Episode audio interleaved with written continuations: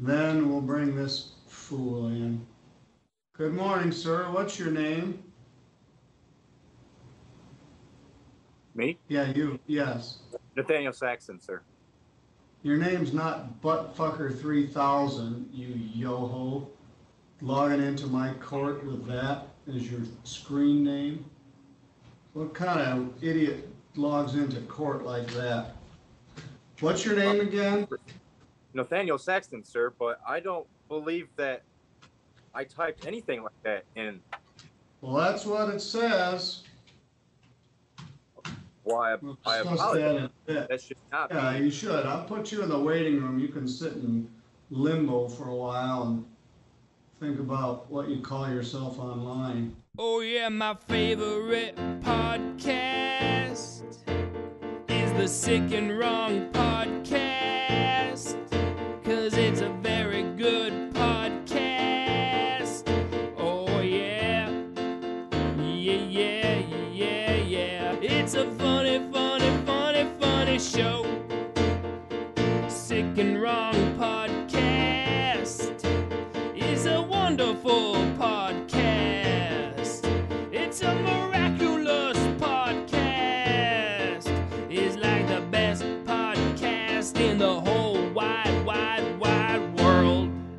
Evening. Welcome to Sick and Wrong, the world source for antisocial commentary. I'm one of your hosts, E. Simon. Greetings, panty sniffers. I'm your overhost, Kate Rambo.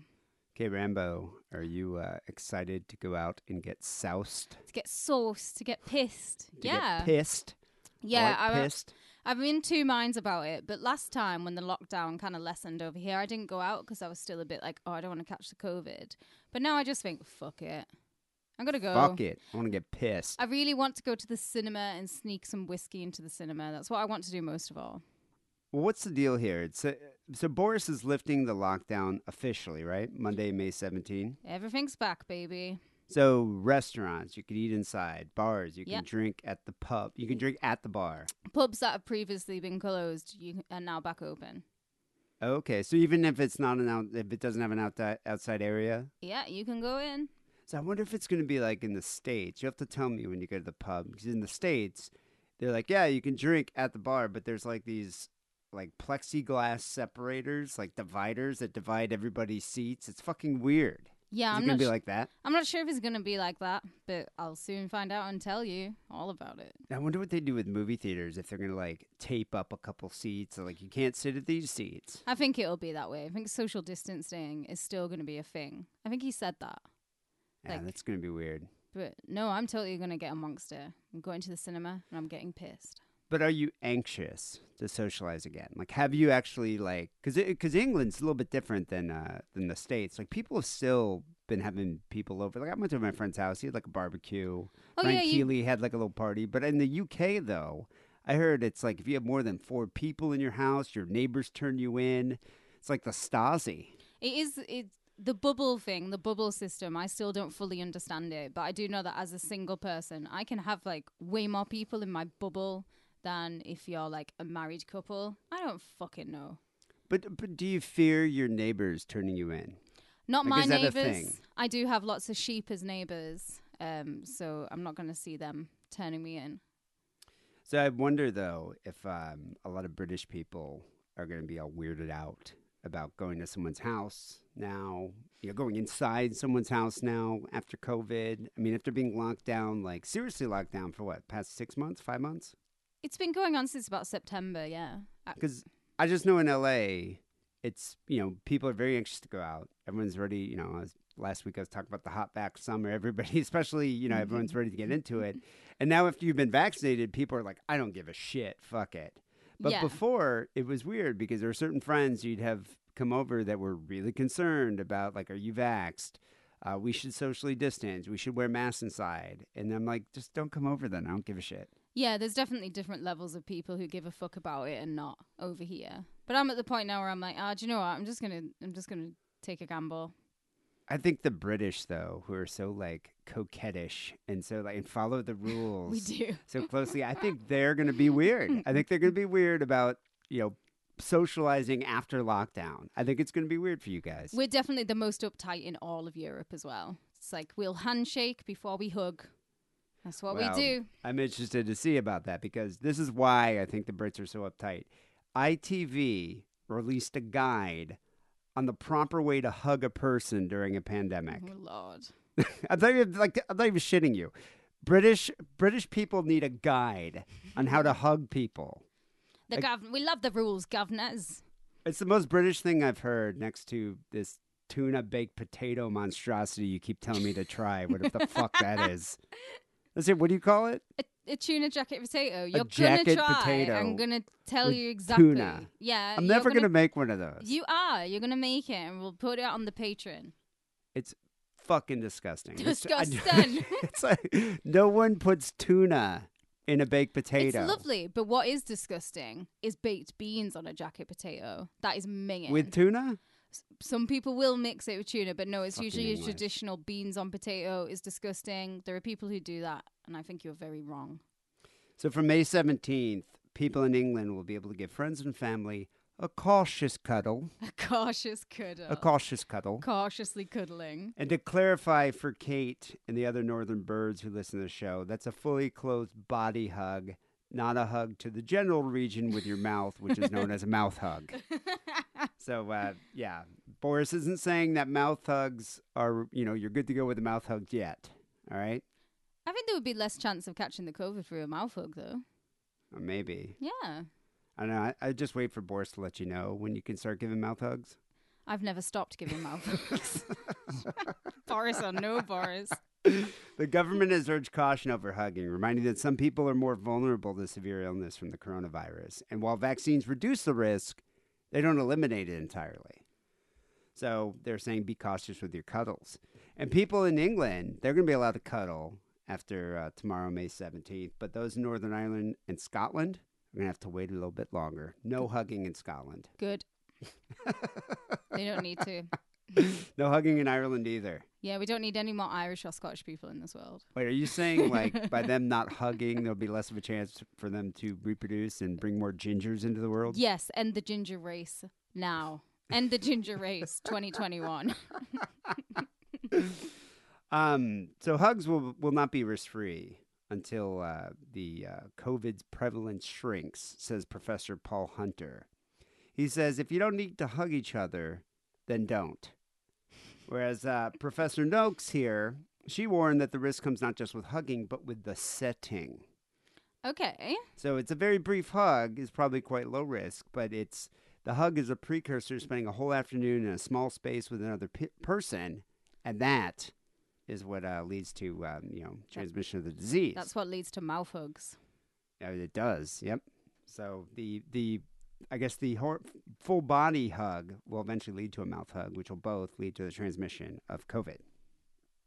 So they say to approach bear hugs with caution. Um, so those are one of the hugs that you should be cautious about.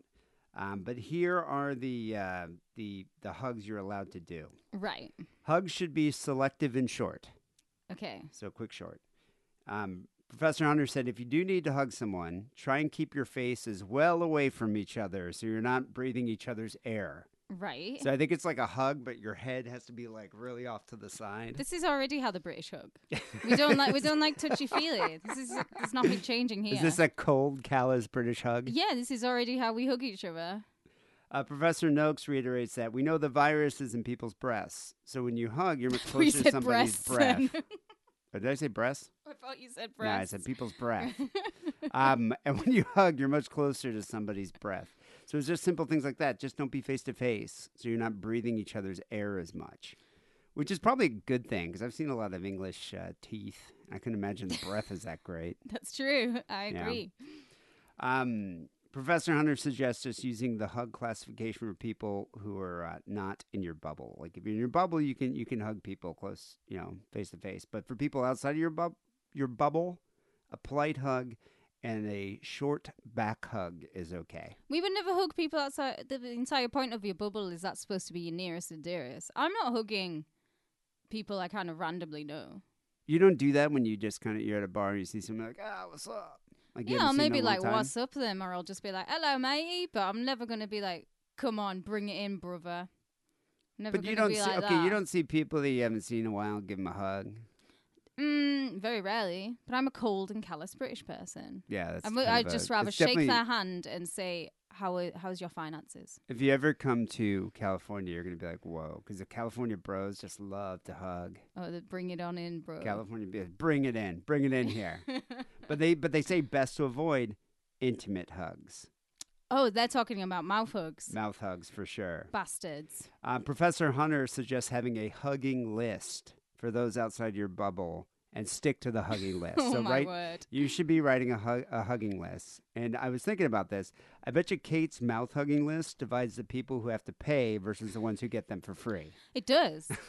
is it? Is that is the ones who have to pay is a apart? lot longer than the ones who get it for free. I'll just say that. Two quid here, four quid for you. Fifty Um, pence for you. a face covering should be a good idea. And uh, he advises that people should wear face coverings and hug outdoors when you can. okay. So you're going to have to, like, you see somebody, you're going to be like, hold on a second, let me put my face covering and then give you a hug. And then bring it on in, bro, outside. Bring it on in. Um, question here Are handshakes back? I would no, I would assume they're not if we're cautious cuddling. Well, it's it's weird though with handshakes because like the other day I was with a friend of mine and uh, we ran into some other people that he knew, and uh, he was just like, "Oh, that's my friend Dave," and it's like you know it's instinctual to put your hand out, and they're just kind of looking at my hand as if like I was holding a turd in it or something. they're just like, "No." Knowing you, you probably were. no, like I just wanked and I forgot to like Yeah. wipe it off, and I was just Yeah. like, "Oh, okay, yeah, sorry, COVID," and you just do like a little wave. yeah, the, the petite wave instead. What about the fist bump? Is the fist bump not cool? See, I think would a fist bump not be better because a handshake is more like you're touching the innards of a hand where the germs might lie. But a fist bump, you know, it's quick and fast. Well, they say hands are a potential germ hothouse. Oh God. Yeah, you know, it's a. It's So I can give a mouth hug, but I can't give a hand hug. Um, you probably can't give a hand hug. Damn it. Yeah, so um, That's most of my clientele gone then. Thanks, British government. well, no, you probably could. I bet you can give a hand job, don't you think? Well, if it's that's a what did it just say? It was a COVID hotspot. Well, it's a germ hothouse, but I mean, aren't the genitals anyway? Very true. You know, it's like a it's a petri dish of bacteria down there. Um, but what scientists know about the virus is changing all the time, and they say airborne spread is more of a risk. So the professor here says touch transmission, such as shaking hands, is still thought to be a, a likely pathway, but it's been very difficult to prove. So the biggest risk is droplet spread, Gross. which happens during all of your mouth hugs. I'm sure lots of droplets. Tons. Um, the uh, the other professor here, Noakes, thinks handshakes, while it's probably not riskier than hugs, could be sidelined for a while because they simply aren't risk. You know, the the small risk that there is involved. It's like, why do that? When they say that you get more out of giving a hug, like a hug is like you know more of an embrace, something that that allows you to release oxytocin because you're like you know, it's, it's an affectionate thing to do. Whereas a handshake is just kind of I don't know, a formality. it is, yeah. It's very cold British. So they, so you know, she says, think about what the, the trade off is between what you're gaining from the interaction versus the potential risk. So I think the reward you get from a hug is probably much higher than you get from a handshake. Depends how good you are at giving handshakes. Well, that's what my question is. What about hand jobs? I'd argue that there's, you know, those are more rewarding than handshakes and hugs combined. But are you giving everyone you meet a hand a handshake? D. Is everyone you meet getting a handshake off you? I usually don't. I mean, I'm- I, I just do the fist bump. Fist bumper. I just do a little fisting. Um, so, uh, some other areas in the UK hugging Wales said they lifted a string of COVID restrictions on uh, Monday, May 3rd, the bank holiday, Bank Holiday Monday, um, which included reopening of gyms, community centers, and swimming pools, um, and sheep farms. Um, Good for them. the newly relaxed rules also meant two households can now form an exclusive bubble.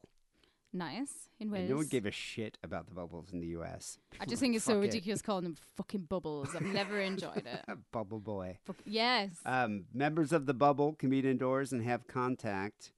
Um, Hand jobs. yeah, the Mouth Welsh government description for what many in Wales would be- would be allowed to do is now is called a CWTCH. Is it a? Cavetch? A cutch? Cav- Cavetch? Quatch? so like a it doesn't even, it's not even a word. There's no fucking vowels. It in is this. a word. What are you talking about? It's the Welsh language. Beautiful. CWTCH. Yeah, it's kind of like it'll be like Quatch? Co- I don't know if anybody can speak Welsh. Tell us how the fuck we do it. Scotland, no hugging. Good. First Minister Nicola Sturgeon said there's no concrete date for those living in Scotland to be able to embrace again. So What about a little Glasgow kiss? I don't know. You think? I wonder if a Glasgow kiss would also spread the COVID. Oh, everything fucking spreads the COVID. and uh, Ireland, no hugs at all. Northern Ireland's keeping its arms by its side with current restrictions due to be reviewed on May 13th. Good.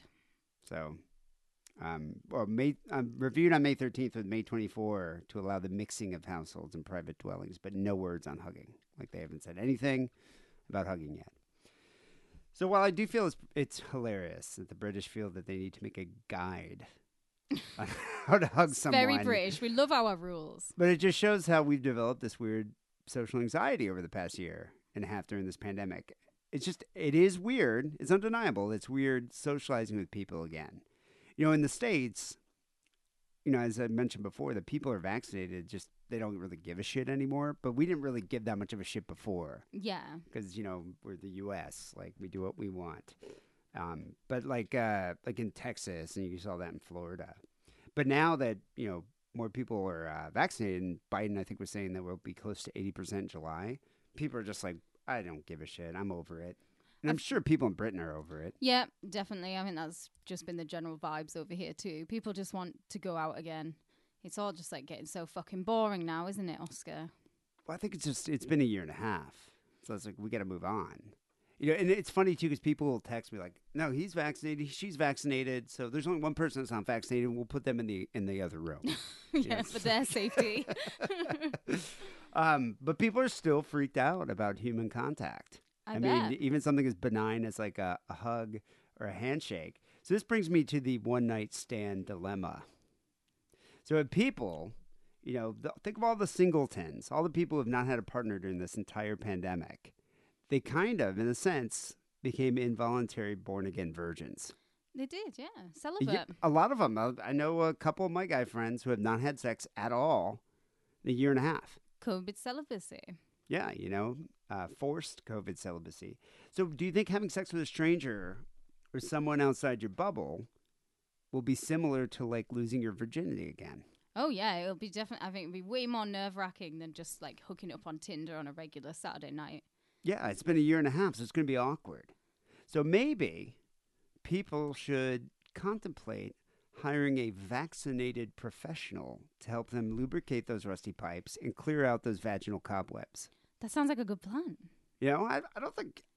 I don't think it's a bad idea. No, I don't think you're also giving business to somebody who's uh, had a hard time during the COVID. Yeah, I- I mean, as long as they, they can prove that they're vaccinated, or you can go to an agency or a madam. but that's the thing. Like, how do you hire a professional to make sure she's vaccinated? Well, if you reserve her through a madam. Like, I trust madams more than I trust pimps. Oh, I totally do because a madam understands the business. Usually, madams have been in the business. Yeah, and I think they, you know, I think they're more, uh, they, they, they they're more concerned about the uh, the women that they work with, the caliber of women. It's quanti- it's quality over quantity. Being a madam is also one of my dream jobs. So uh, this week here, uh, we're going to chat about two infamous Hollywood madams um, in this uh, intro segment here. Anne Forrester, known as the Black Widow, and the Queen of Vice, Brenda Allen. Um, Brenda Allen was not only a Hollywood madam for all the Jewish gangsters that ran Hollywood in like 1940s, uh, she also single-handedly took down the corrupt uh, LAPD. These are bad bitches. We're These be these talking are bad bitches, and I love the pictures. Like Kate, Kate was showing me a picture of Brenda Allen. It's like badass. She's got like, I mean, she's perfect fashion sense. Oh yeah, we're going to talk about You how know, she looked later on. Sunglasses, intimidating. She's fantastic. Yeah, Yeah. really cool. So, what what year uh, was Brenda Allen active and Ann Forrester? Yeah, we'll start with like we'll talk a little about Anne Force because you can't tell the story of Brenda Allen without talking about the Black Widow. She's like Hollywood's first Black Widow as well. When I you say her. Black Widow, like Black Widow implies like she would murder her husband. Is that Yeah, she's a Black Widow because of her little black book that she used to carry that had all all of like Hollywood's like greatest elites in there, like the city's business elites and the LAPD command staff, several political figures, and she used it to blackmail people. And she believed, and the Black Widow, believed she was untouchable because of this little black book. Wow. So she was completely empowered by this. Just had dirt on everybody. Yeah, she was great. It's like Epstein's black book. She started her they they called white slave rings that was their code word for prostitution back then she, it was around april 22nd in 1940 her white slave ring spanned from el centro which is a town a city to the east of san diego up to seattle Wow, that's like the whole West Coast. yeah, she was untouchable. So a young woman on this day by the name of Maxine Rail, she called LAPD Sheriff Captain Wal- Walter Hunter to say that she and another woman were being held captive, and they gave her an address where they could be found. Police raided the location and they arrested two men and one woman on suspicion of pandering, which was the polite term Yeah, for prostitution, at the time. And they arrested 42 year old Charles W. Monty Montgomery. He was the leader of the operation. 21 year old Bristol Barnett, um, he was in charge of finding, wooing, and luring the young women, much like how the men in Manson's family were used. And then there was the madam, 33 year old Anne Forst. She'd been born in Paris, Texas, but she'd moved to California and she made a lucrative living in the 1940s by managing houses of prostitution. So, do you think? I know they say it's like a white slave ring, but is it? Did they not have like any prostitutes of color? Like, did they have like a, like Oh, yeah, Hispanic was- prostitutes or? There was there was African-American ones? Latins, but they were using. They obviously even back then they didn't give a shit unless you were white. So, do you think it's like we don't make as much money with the prostitutes of color? N- They definitely did because when they testified in court, there was there was Latins and there was African Americans testifying against her. Oh, okay. So they probably had it, but I bet you they made more money at the time because everyone was so racist. Probably Yeah. with uh, with white prostitutes. But the Black Widow, she had pro- she had coerced most of these girls into sex work by saying you're going to get high pay, you're going to get a glamorous life and luxuries, and this is in the 1930s, so it's after it's during the Depression. But once they were inside the white slave ring, the girls found that the opposite was true. They received little pay, no luxuries. And Anne, she felt protected by her little black book, but she was horrible to all the girls working for her. And she had 200 girls working for her.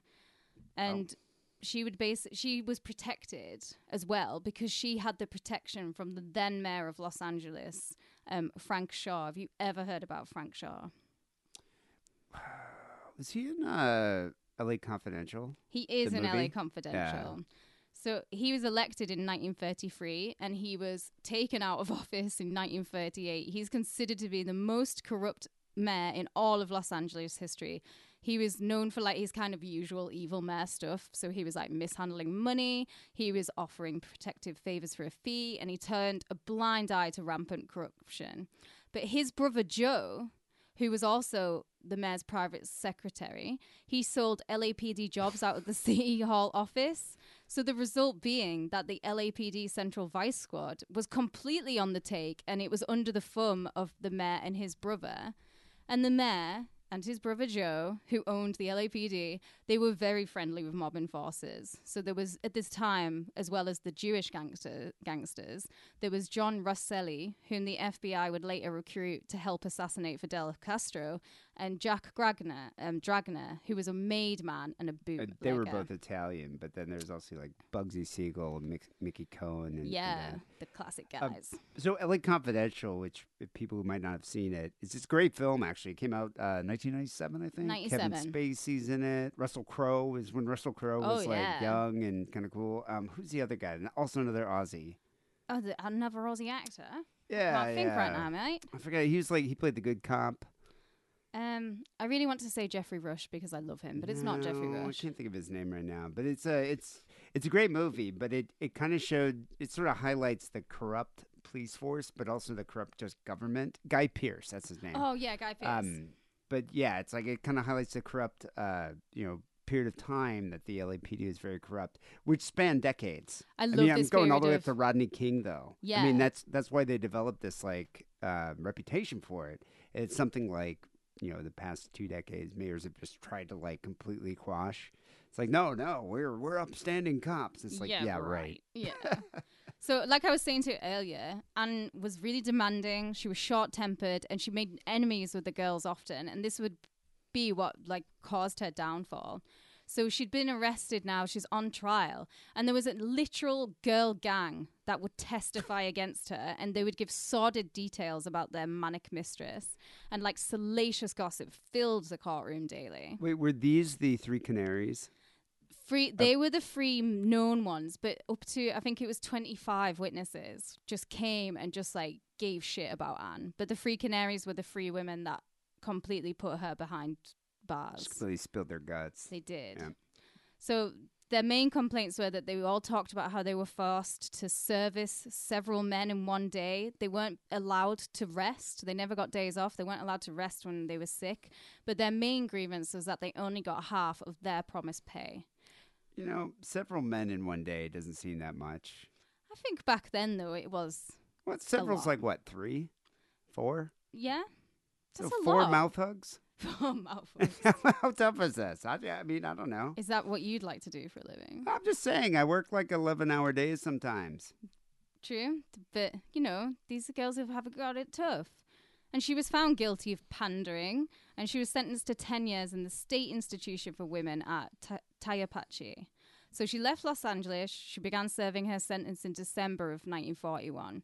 And when she finished her sentence, she slipped quietly into a less glamorous life in Nevada, and she died in obscurity in 1998. Yeah, that's kind of remarkable in a sense. Like somebody who is that connected had that much dirt on all these like very powerful men. Her black. I'm book. surprised she even managed to live through prison. Yeah, I think um, madams though they definitely have a code of honor, like how they have codes of honor in the mob. Yeah, I'm surprised the mob. Anne could have dobbed in anyone on the stand, and she didn't. Yeah, I guess she didn't fold. And she just She kind didn't fold, she didn't say she Did her anything. time, so maybe there's just like she's honorable. So we were talking about the women, the girl gang that put Anne into jail, and one of these who testified against the Black Widow was a woman called Brenda Allen Burns, just later simply known as Brenda Allen.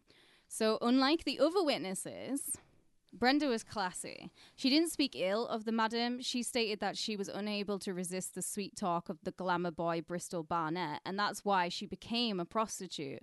She was not coerced into being a prostitute by the Black Widow. So, Do you need so with these glamour boys? So glamour boys aren't exactly pimps. They're just like attractive men that go out and recruit prostitutes. That's like what Bobby Beausoleil was in the Manson family. It's why it's the He's only reason Manson had boys in the family was so that they could go out and bring girls in. They're just charismatic dudes that can go out. Yeah, and they would convince you to come and like do this and shag for money. God, I would never get hired to do that. I just totally wouldn't. I think it's, it's like Come you're frightening all the women away. Yeah. All right, It'll be good here. You'll be there with your, Your little bag, potty mouth. your little bag of diamonds. you can have bags of diamonds too. So, all when she was on the stand talking about the Black Widow, um, she was straightforward. She was really well spoken. She didn't snitch on anyone or accuse anyone of any wrongdoing. Now the madam was in jail, and all these girls, these like up to what 200 girls, they needed a new job. They needed a new madam. And so this is the scene set for Brenda to become the Hollywood Vice Queen. That's a cool title, Hollywood Vice. It's an Queen. amazing title. I Yeah. love it. So there was so much like at this time loose money floating around the bookie joints, gambling parlors, and brothels. They peppered the city like all the palm trees do. And here to seize some of the action was the syndicate. You know, there still are a lot of uh, illegal gambling operations all throughout. Oh, um, nice. Los Angeles. Yeah, a lot of women. I know. Um, well, uh, my friend Ryan Keeley, she used to do this, but, but I had a couple other, uh, not girlfriends, but girls I hung out with. That uh, they would work at these after hour spots, and their job was to serve drinks to all these like rich And just be pretty. and and serve drinks and give like shoulder rubs, to these guys playing like poker at like four thirty in the morning. Sharon Stone's job on Casino. Yeah, same kind of Yeah. deal. Yeah, and then they would get tipped out. I mean, you'd make like seven hundred bucks. So even back then, it wasn't unusual to see East Coast like hoods hanging out in these fancy clubs and having women like Ryan Keeley rub their shoulders. And Brenda was a natural dame at this, and her leadership taking over all these girls, it saw the operation quick, quickly grow to what was an eighty thousand dollar a day business. Now, how much do you think eighty thousand is worth in today's money? God, eighty k a day. Eighty k a day. forties. Los. Angeles. I'm gonna butcher this. I'm always bad at reading out. I would say like I don't know, seven hundred thousand. it's one million five hundred Twenty six thousand and twenty two. So like 1.5 million dollars a day. She's making one point five million dollars a day. That's crazy. So 80k a day is equivalent to 1.5 million dollars a day here. Yeah. That's a lucrative business. I mean, but out of that, she had to give payoffs to the corrupt p- police and politicians on one side. So this is so she could say stay safe. Well, so they wouldn't bust the operation. Exactly. And the then she's cheek. also going to pay the mob. Now, the mob that she was controlled was um, your Bugsy Siegel and Mickey Cohen. Bugsy was basically the man that built Las Vegas, and Mickey, whose nickname was the King of Los Angeles. He was a powerful self- self-made criminal, and he was involved in bookmaking and prostitution, and he had all politicians in his pocket. Mickey Cohen was so powerful. What I loved about these two guys is they're Jewish gangsters. So I remember when I was young, I was just like, Jews can be badass, all right? Jews, Can. there are Jewish gangsters. Actually, in college, I wrote a whole, like, it was a thesis, but like a term paper that was all about the Jewish gangsters of the period. But I love Mickey Cohen because Mickey Cohen was a boxer, but he was a really shitty boxer. Yeah. So he started out as like a boxer in uh in New York and just yeah, I think it's like I think he had eight wins and like twelve losses, four by knockout. Yeah, he, was, he wasn't a great boxer, but he was a fearsome dude, and he like developed a reputation. Then he uh, he worked for Al Capone for a bit, and then uh, I think he got into like a run in, and then he like moved out to Cleveland, and that's where he met Bugsy Siegel and Meyer Lansky. I love Bugsy Yeah, Siegel. and He's one of my favorites. Well, then they had to move out to uh, Los Angeles to work under Bugsy, and that's where he uh, helped him set up uh, the Flamingo Hotel in Vegas. But Bugsy was um, was whacked. he was in his whacked. girlfriend's house. Yeah, in uh, in uh, Beverly Hills. We'll, we should do a show on Bugsy, or we could do a show on the Jewish, Jewish gangsters. I'd love to do that. I'll have to find that term paper. Yeah. really good. So, you know, during her heyday as the Vice Queen, Brenda, she was arrested about 18 times, but she never spent a day in jail, and she would use that as like her boasting point often. One of the reasons, Slick. she, yeah, one of the reasons she never got arrested, like had to spend time in jail, was because of the mob connection. But the other is actually how she learnt to skirt the law from the Black Widow trial. This shows you how keyed in Brenda was. So the law at the time was exceptionally clear on how it dealt with pandering. So the law read that procuring a female as an inmate for a house of prostitution, for a house of prostitution. So Brenda, in a turn of genius, she just didn't have a traditional house of prostitution. Like a bordello. She Like- didn't have that. She operated everything through a phone service, and meetings were arranged in a clandestine fashion, often in like kind of rundown boarding houses and hotels. And by 1948, she was taking out display ads in Hollywood trade papers for her escort service, which by this time featured over a hundred girls. So progressive. Fucking Forward wise, thinking, man. this woman. Forward Yeah. thinking. I think everybody else is just kind of used to the old school bordellos, brothels, where you come, like, you know, like the old West style or how they have it in Vegas. But I always thought about that. I was like, you're kind of more or less a sitting duck there. Like, where are you going to go? I mean, you're, you know, you're, you know, You're if- you, if, there. if there's a raid or something, you're trapped. Whereas, like something like this, if I if I were to get a prostitute, hypothetically speaking, um, I would much rather have like a phone service where it's like I'm going to arrange someone to come to my hotel room. Yeah, I think it's Or go- cleaner. Yeah, meet in a hotel room and then just like you know take care of business. So Brenda also obviously had years of knowledge from being a streetwalker, and she had been a popular prostitute in the Black Widow's brothels. So when she started setting up her pro- prostitution operation, she concentrated. This is another turn of genius, I think. It's kind of like Heidi Fleiss. She's only catering to high class clientele, and she screened all her customers carefully. And she also learned from her former madam's mistakes. So she paid her girls very, very well. They saw to, she saw to it that they received luxuries. None of the girls ever went without new silk stockings and the French perfume. And this is the cool. This is what I love about Brenda. So we were talking before about how fucking cool she looked. Yeah, her fashion sense Is amazing. amazing. Yeah. So she dressed and she looked the part for her high class vice queen role. She was a teetotaler. She had a slight southern drawl. She was always well dressed, always well groomed. She never appeared in public without her dark sunglasses. And she had a fantastic set of perfectly manicured nails. And she also spread her southern hospitality no matter where she went, and she was regarded in high esteem by her harem and her mob connections. They all loved her too. Brenda had a mind for business, she had a body made for sin, but soon trouble would be her only business. Well, see, I mean, there you go. She's first of all, she's sober, so she's not gonna like make stupid mistakes. Not gonna No. get sloppy. Uh, she takes care of the women, so the women aren't gonna turn on her because they're making more money and they're like, And they you loved know, her. And they're being, yeah, and they loved her. And then she she's also like, you know, on a good side with the mob They and the and the police. It's like, yeah, They she- said that she was take care of business. courteous to the shopkeepers, to like the um, to uh, Lodge, the mayor of Los Angeles. She would treat everyone the same, and she was just like a delight. I like how she has a southern drawl because I my first impression was like thinking that she would have like one of those transatlantic accents. Oh yeah, she totally Yeah. looks the si- the type. she well, this looks is like the that, but yeah. So Brenda, throughout this whole time, she's obviously not working. She's been having an affair with um, Cashew Cock Sergeant Elmer V. Jackson of the LAPD Vice Squad. You said cashew cock. He had a cashew cock, What what does that mean? Like a curved dick? just a tiny little cashew dick. Did she describe his dick as having? No, I'm describing it. I've seen this man. He totally has a cashew cock. They started out having a purely business relationship. She had been paying him $50 a week, which is $500 in today's change, for each woman she employed who would be safe from raids and other law officials sniffing the girl's panties. So when you think she had a 100 girls working for it and she's paying $50 a week for each girl, that's how much money Brenda was like just rolling in. Yeah, I mean, she was, you know, you know, uh, taking care of all the uh, the comps, you know, putting them all on the uh, the pay the, the bill here. So She was. I mean, she kind of has to do that because now now she can like She's run her business just as she wants and not have to worry about the cops interfering with her, shaking her down. So Sergeant Elmer, he had so much power and sway at this point and was so corrupted that gangster Mickey Cohen claimed that he was constantly being extorting money from the mob and there was nothing they could do but hand it over. So that shows you the big balls of um, Elmer Jackson here.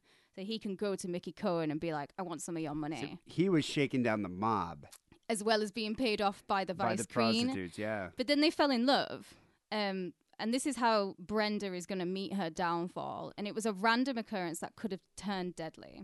So on the evening of February 21st, 1947, Brenda and her lover Elmer, they were sitting in Jackson's car in front of her apartment at 9th and Fedora, which exists today. I looked it up. It's it's like, yeah, it's not as glamorous as what it was in the 40s, Yeah, what I'm if that's downtown though? Because that, that's the thing. Downtown used to flourish as like this really upscale, like hip area where they had all the theaters and everything, and then it just went into ruin, like in the I think probably seventies, maybe eighties. Yeah. And then now it's kind of making a comeback, but it's still kind of a shithole, like Skid Row's down there. Well, her apartment is still there. You could live there if you wanted. So she's gobbling on Elmer's cock as an ex-con with a Tommy gun by the name of Roy Pee Wee Lewis. He sticks his nozzle in the open window of the car, but Elmer, who's quicker on the trigger, pulled out his pistol and he shoots the wannabe assassin dead, whilst Brenda is still tonsil deep on his cashew dick, giving him a mouth hug. You got to be da- that's that is dangerous. He's That's got his fucking cock in her dangerous. mouth while he's while he's shooting a gun. Yeah. That's why Ooh, he's got a cashew dick. He doesn't have to worry about it being bitten off. yeah. So the hit had actually been put on Brenda, but the only liquid spilling from Brenda that night wasn't blood. At the crime scene, um, there were non-corrupt cops there. They didn't buy the sergeant's story that Brenda was also in Vice, and so wiretaps and surveillance were placed on um, the regal cocksucking queen, and the papers and the people of the town they were proclaiming Elmer a hero. Yeah, that's, that's kind of weird. Like, so Elmer, it looked like almost the hit was on Elmer. That's what I was thinking at first. No, it was Brenda. But it sounds like the original target was Brenda. So then Elmer saved the day. Why is she getting heat? because she's a woman. We'll get into that. Yeah. So, in a house that they commonly used for tricks th- that the police had wiretapped, they raided and they confiscated a box of index cards on which there were the names, addresses, phone numbers, and notes.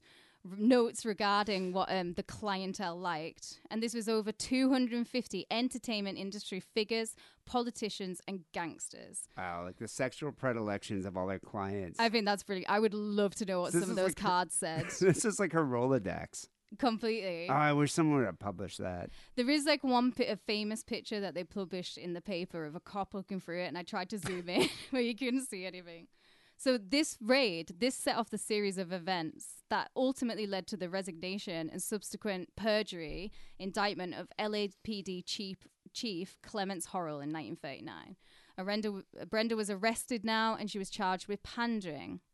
And on the morning of May 5th, 1948, dozens of powerful movie stars, moguls, and other movers and shakers, they will have all done spit takes with their coffee because they would have opened the Los Angeles Times and they saw this headline.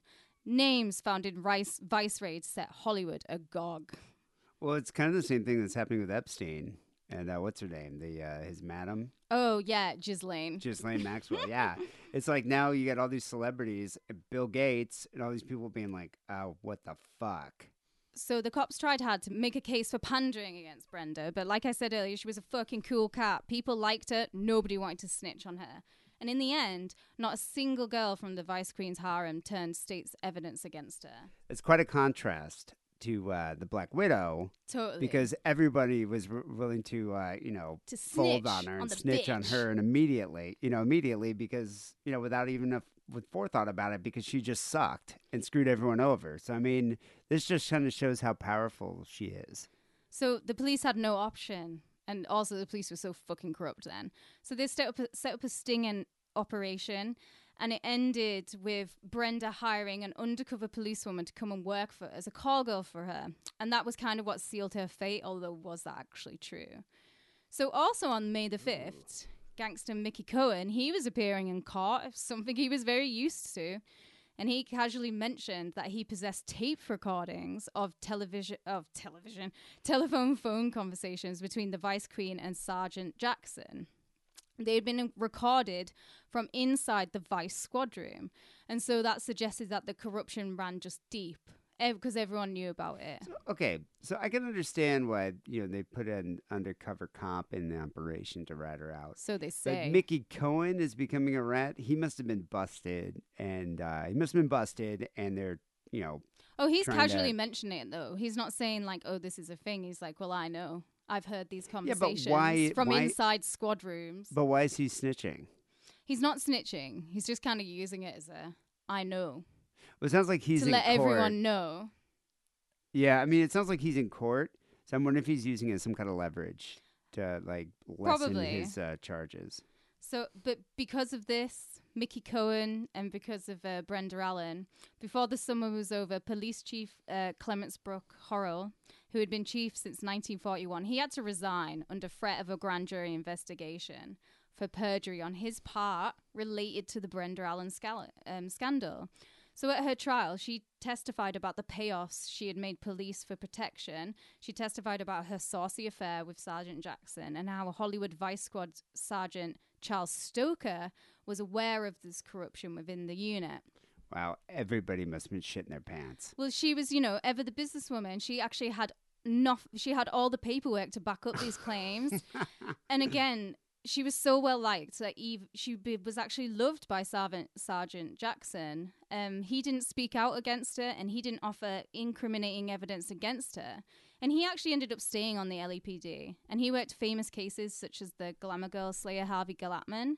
And he retired on his full LAPD, uh, LAPD pension in the 60s. That's incredible. This guy managed to survive this scandal. Yeah.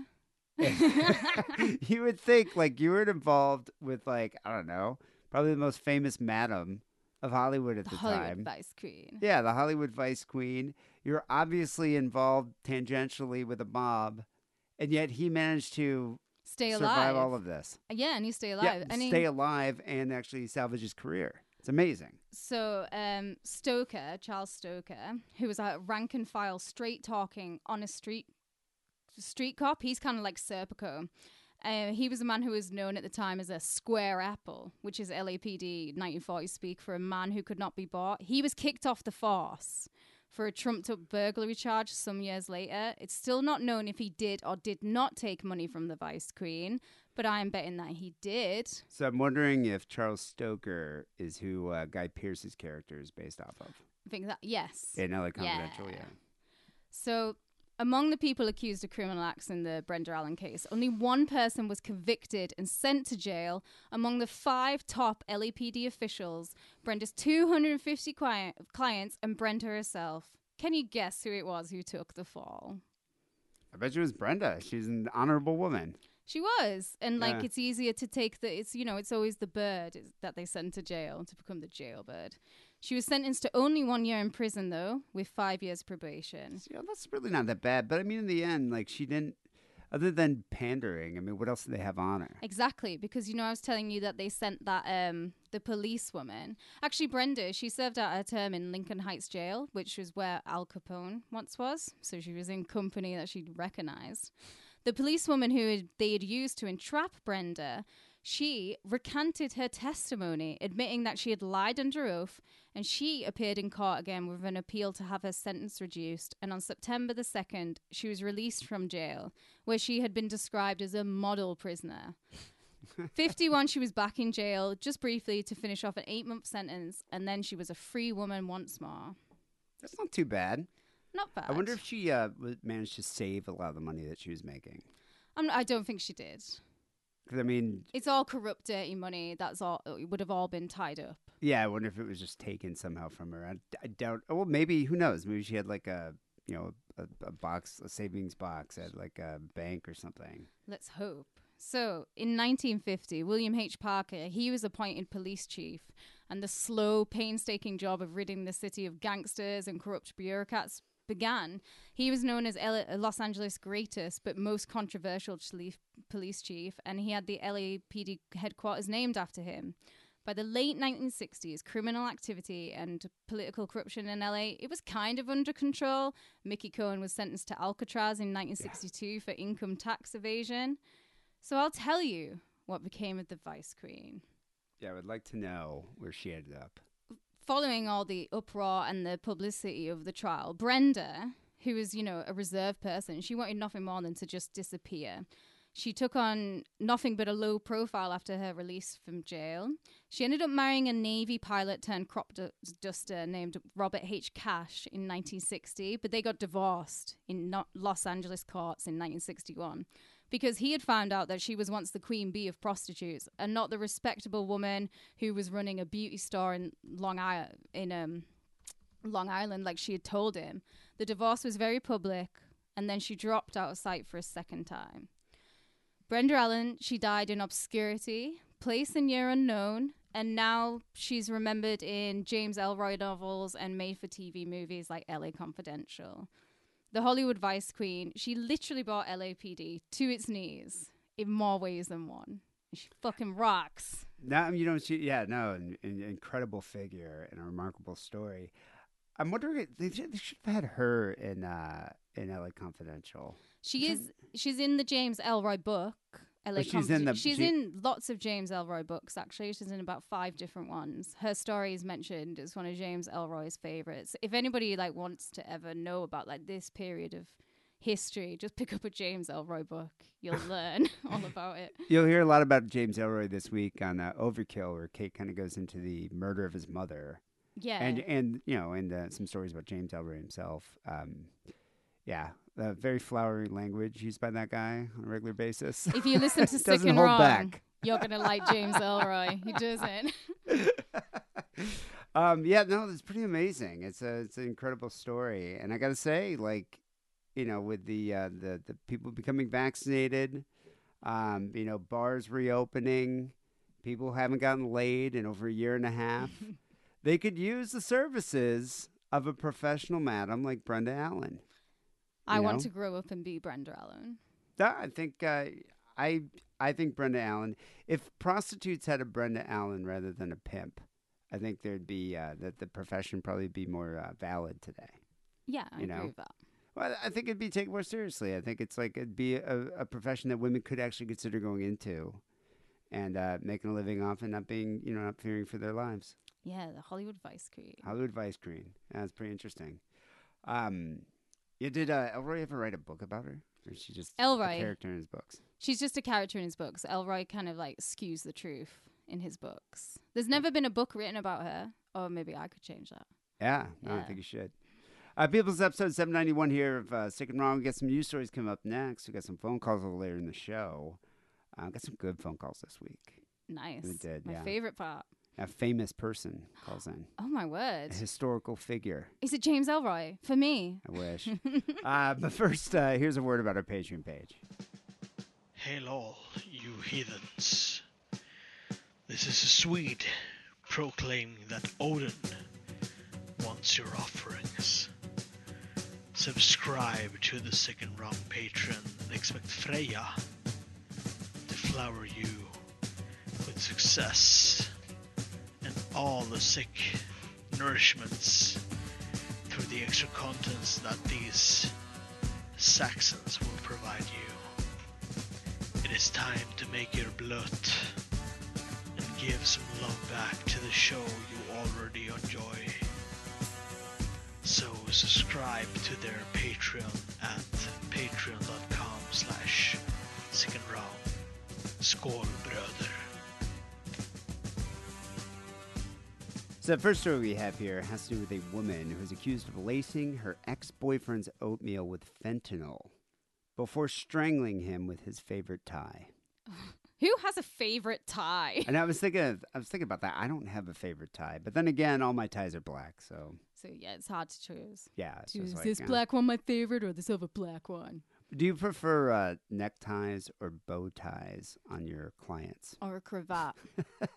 Cravats, darling. you prefer cravats? Mm-hmm. Not too many guys wear cravats these days. No, only wankers. it's only wankers who wear bow ties too. I like bolo ties. Oh, bolo ties is fine. Yeah. They're cool. Chicks can wear them too. Should make a sick and wrong bolo tie, I would wear that. like with the Groucho skull. Yeah, that'd be Thinking cool.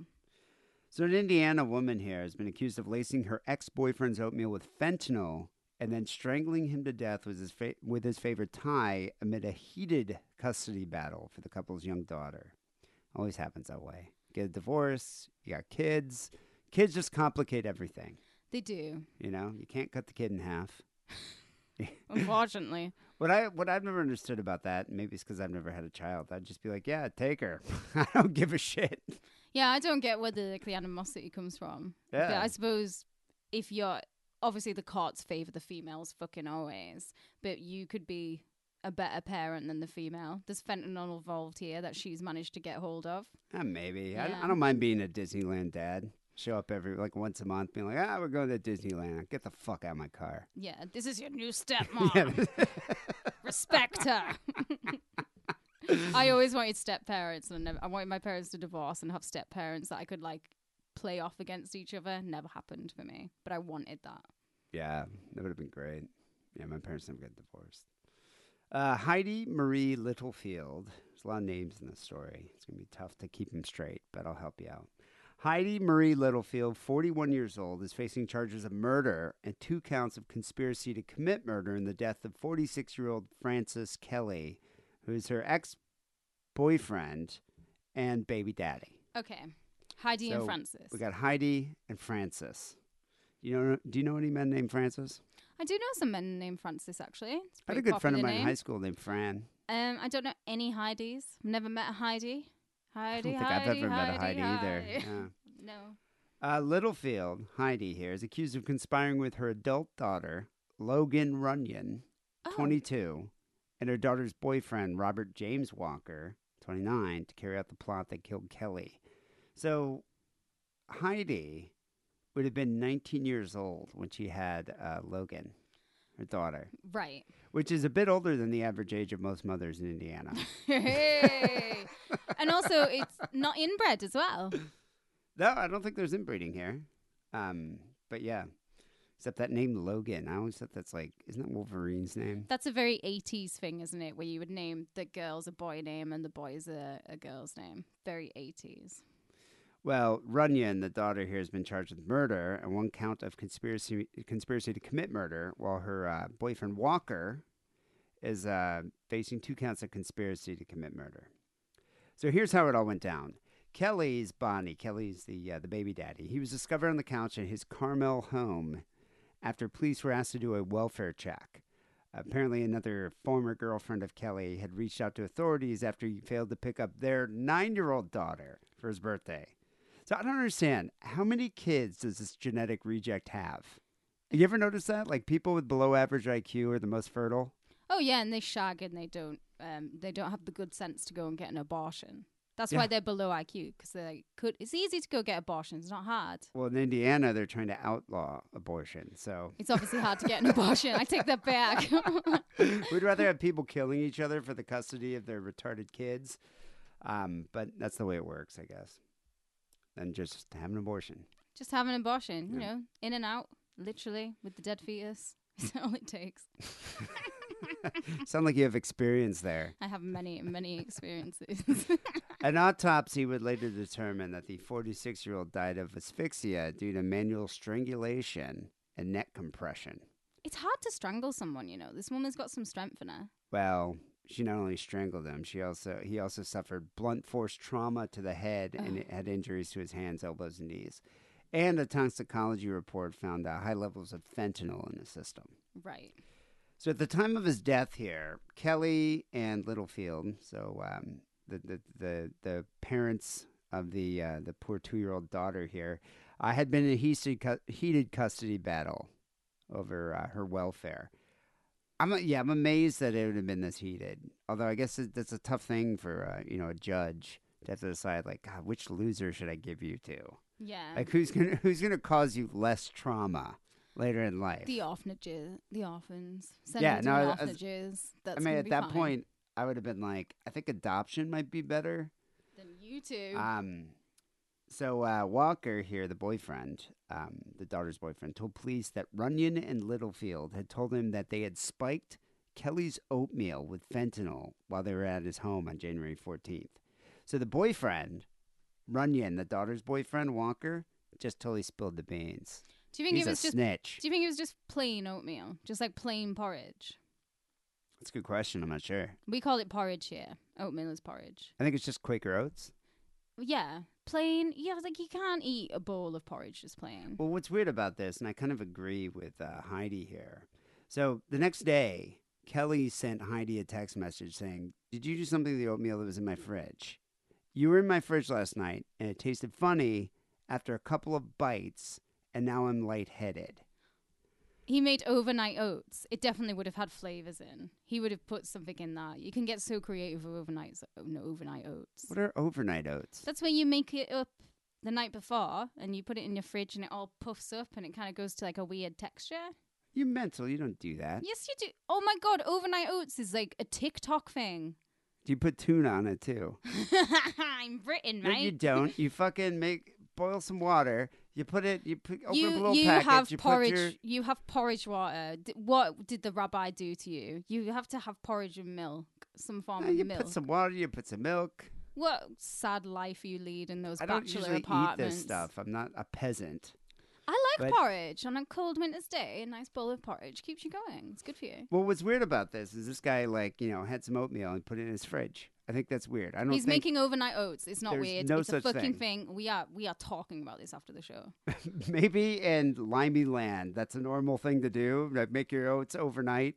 I've but made in overnight the US, oats. you don't do that. I have a good recipe for overnight oats. I'll send it's you called it. instant oats, and you do it in like two seconds. You put it in the microwave, done. It's a different Bring it out. texture. It's for your morning, so you don't have to be fucking around cooking anything. This guy's a healthy man. He wants overnight oats.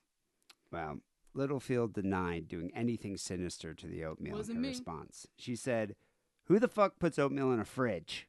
Oh, it's you. I don't know anything you do or want to. Your life and the stuff you do is beyond me.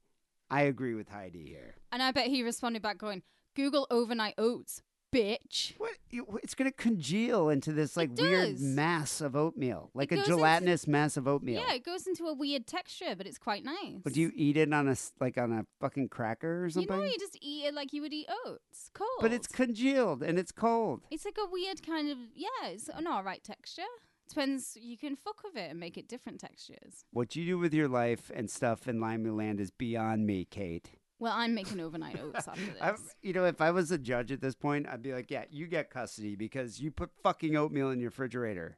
it's common. Um, she replied back several times, but her final two messages were never opened. Um, so Littlefield apparently told uh, told her ex that uh, she and Runyon had gone to Kelly's home the next day and crawled through a window when he didn't answer the, the door. So this, so it's, there's a lot of ex exes involved in this story. There is. Yeah. So uh, you know the uh, the victim here, he had an ex that called the police and did the welfare check. Heidi, the mother, the murderess, she had an ex who, and she had told this ex that she put fentanyl in Fran's oatmeal on January 14th. So they've like confessed already over text messages Yeah, this is and implicated themselves. too many people going on. These people aren't the biggest of brains. But also, right, when you keep saying runions, it's just making me think of onion rings. it's like a brand of onion ring, isn't it? Runions, onion rings. Funyuns. Funyuns, yeah, Yeah, that's what it sounds like. Um, yeah, no, this is a typical crime in Indiana. This is like so well thought out, well executed. um, she also told her ex that yeah, they had went through the home and they crawled through his window. Heidi advised the ex-boyfriend that she and Logan found Fran, the victim, aspirating on the kitchen floor. Um, he also said that Heidi mentioned that there was a lanyard around Fran's neck, and that was involved in the incident. I think he meant the the necktie. Um, he probably had oatmeal in his lungs. That's what he was aspirating on. Death by oatmeal. Death by oatmeal.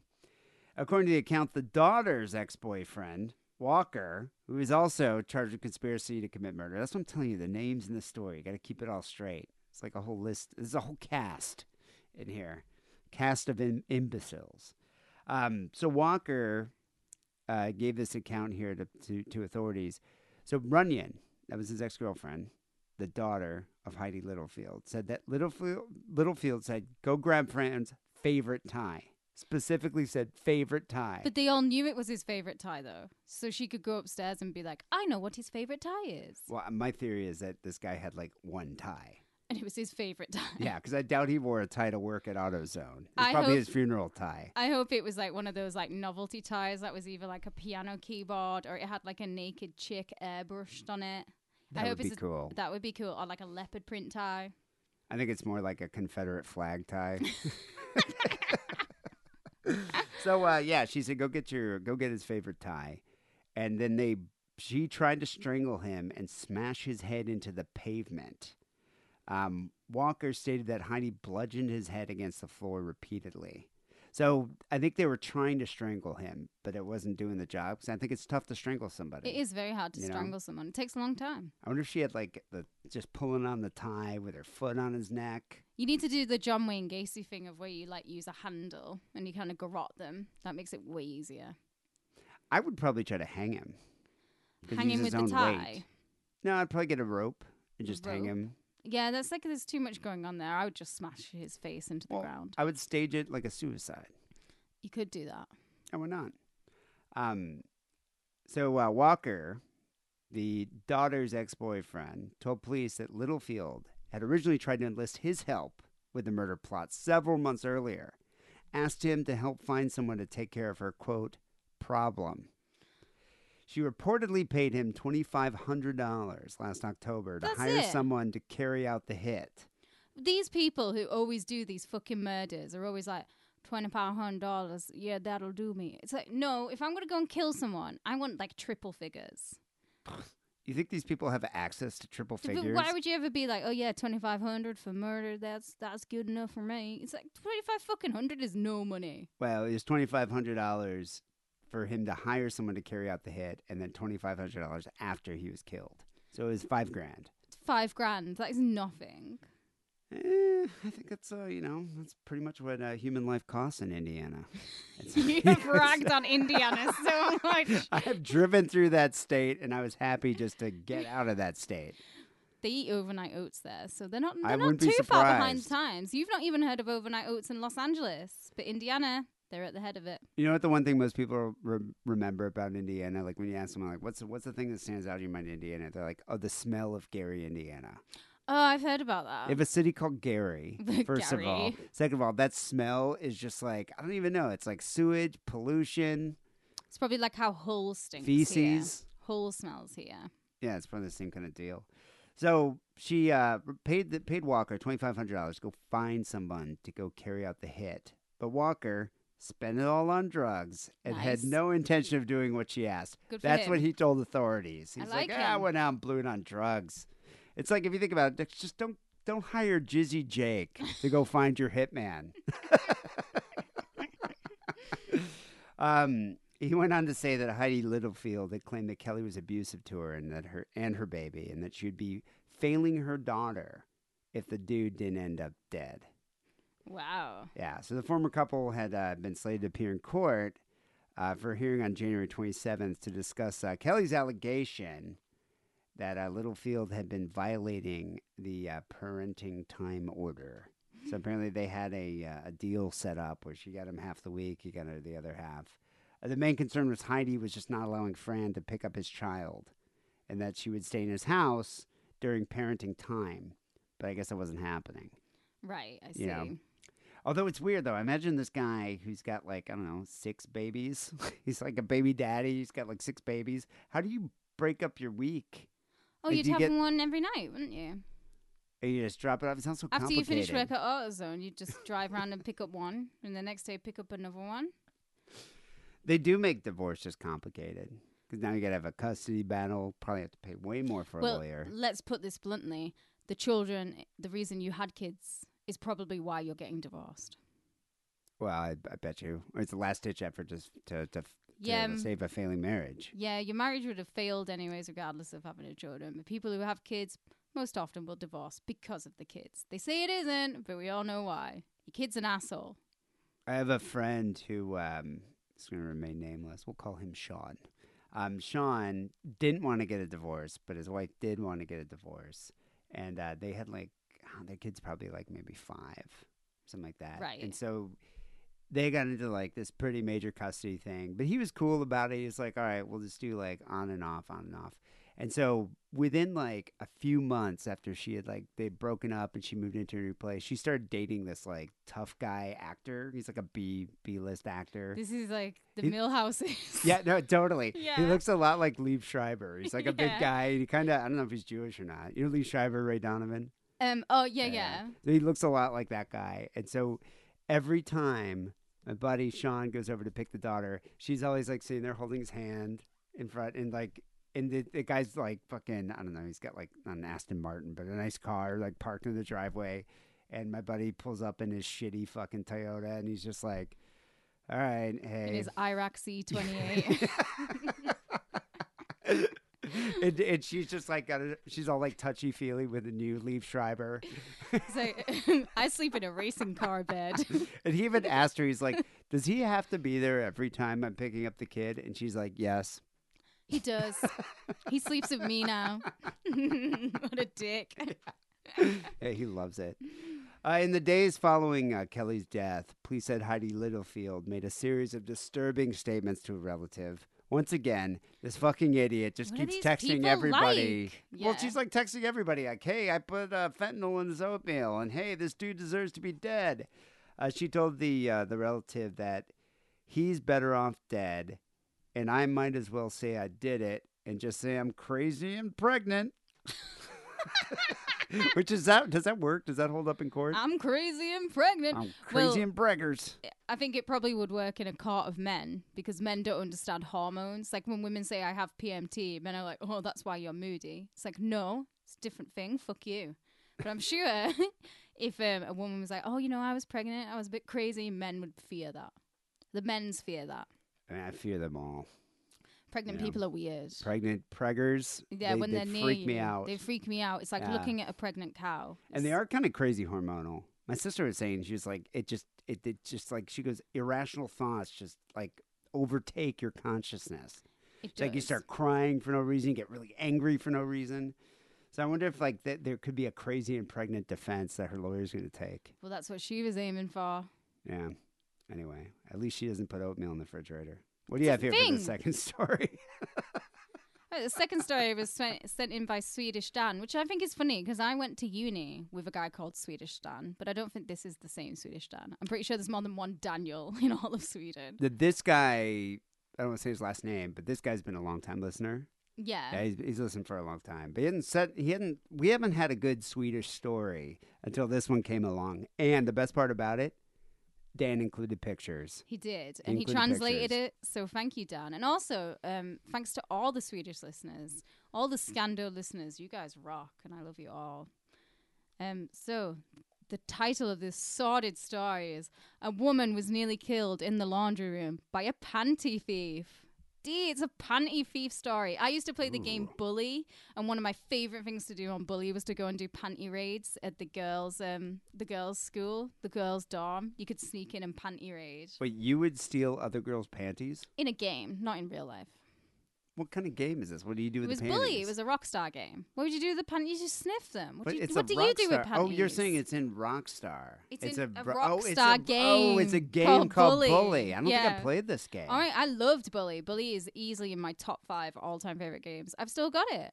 How did you sodomize kids with pool cues? You were a li- evil little chav shit, but you were a good kid, kind of at heart. Okay, and it, so there was greasers in it. There was jocks, and yeah, one of the missions was to go and do panty raids at Oh, the girls' great. dorm. Yeah, it was I mean, that's what you do in like uh, you would look nice through the 80s keyhole. yeah, an 80s comedy. it's very Animal House, Very Revenge of the Nerds. but this guy takes it a step got further. Bush. Oh, Revenge of the Nerds. What's just the fourth? Is it the third one or the fourth one where they have the song and the rap off? I think I only saw I think the it's the first fourth one. one. But you know what's kind of crazy about this story is how often would you think a panty stealer would be, you know, violent? Yeah, you kind of think of them as being a bit peeping Tommy, Like where they want to stay in the uh, the shadows. Yeah. So, a young woman, she was about to pick up laundry when a construction worker hit her 15 times in the head with a hammer. So that's like a very Sutcliffe thing to do. Hundreds of stolen women's panties were found in the man's apartment. Something is believed to actually be the motive for the attack. Which, like, how does that happen? Where panties are the motive? I understand. I understand that. Was she? Did he want the panties she was wearing?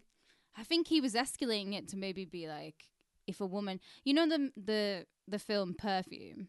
Oh, yeah, dying? yeah, yeah, You know how like the, the women dying. in time, yeah. yeah. Do you think maybe now he's like, if the woman dies and the pussy's on that panties, I've got dead woman panties. It's gonna smell The better? pheromones. The pheromones. know, those think dead about it, pheromones. yeah.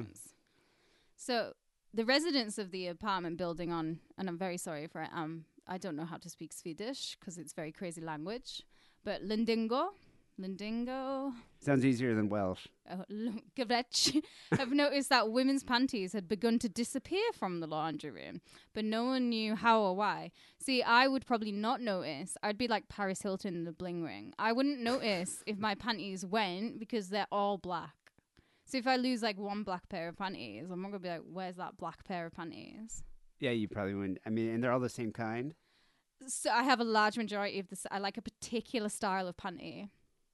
So I Hmm. get like that, but I do have like vintage stuff. But I would never. I would only ever hand wash them.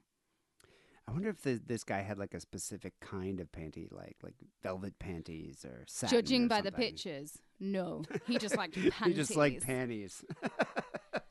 um, the house was being renovated at the time, so there was like always construction workers in and out the house, so that's why they were there. And on the afternoon of December 14th last year, the 26 year old woman, she was about to pick up her laundry. Earlier in the day, she'd been putting her laundry in the machine and she'd seen one of the construction workers looking like he was eavesdropping when she was chatting to another neighbor. But she didn't think any more about it. You know, it's just like construction workers. They're in the house. They're in the house. They're doing work. yeah, yeah, Yeah.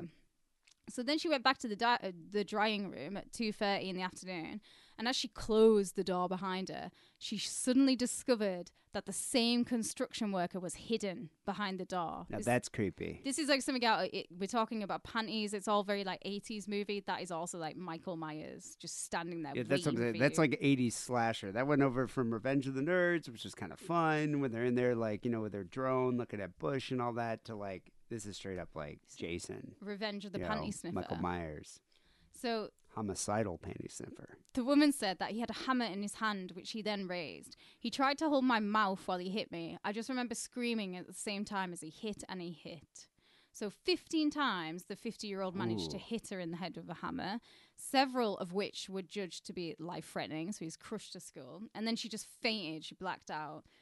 When she woke up, he was gone, and she had managed to get up to the apartment. So she's a tough chick, man. Where her husband and um, her mother-in-law called an ambulance. She had TBI, TBI. traumatic brain injury. Oh, did she? Uh, did was uh was she still wearing her panties? Uh, Well, yeah, I imagine so. She didn't go to the pa- she didn't go to the drying room naked. Yeah, but I mean, did he take her panties? You just knocked her out. Oh, Don't you think at that point you'd take the panties? And run? Yeah. I'm not sure. Maybe it'll tell us later on. The first police officers on site, they said that they were sho- so shocked when they saw like the bloody woman. I almost drowned in my blood, she said. The suspicions were soon directed at one of the construction workers, obviously, this 50 year old man, and she was able to identify him from a photo. So, this is what they're saying about the motive. They're saying that it's, it's somewhat unclear, but some suggest that the construction worker was found in this laundry room because he's been stealing lingerie for fucking years in a house. Same search. place, the same apartment building. No, he lives somewhere else, but he's doing work in this building. Oh, building. okay, He's a construction worker. So they searched this man's house.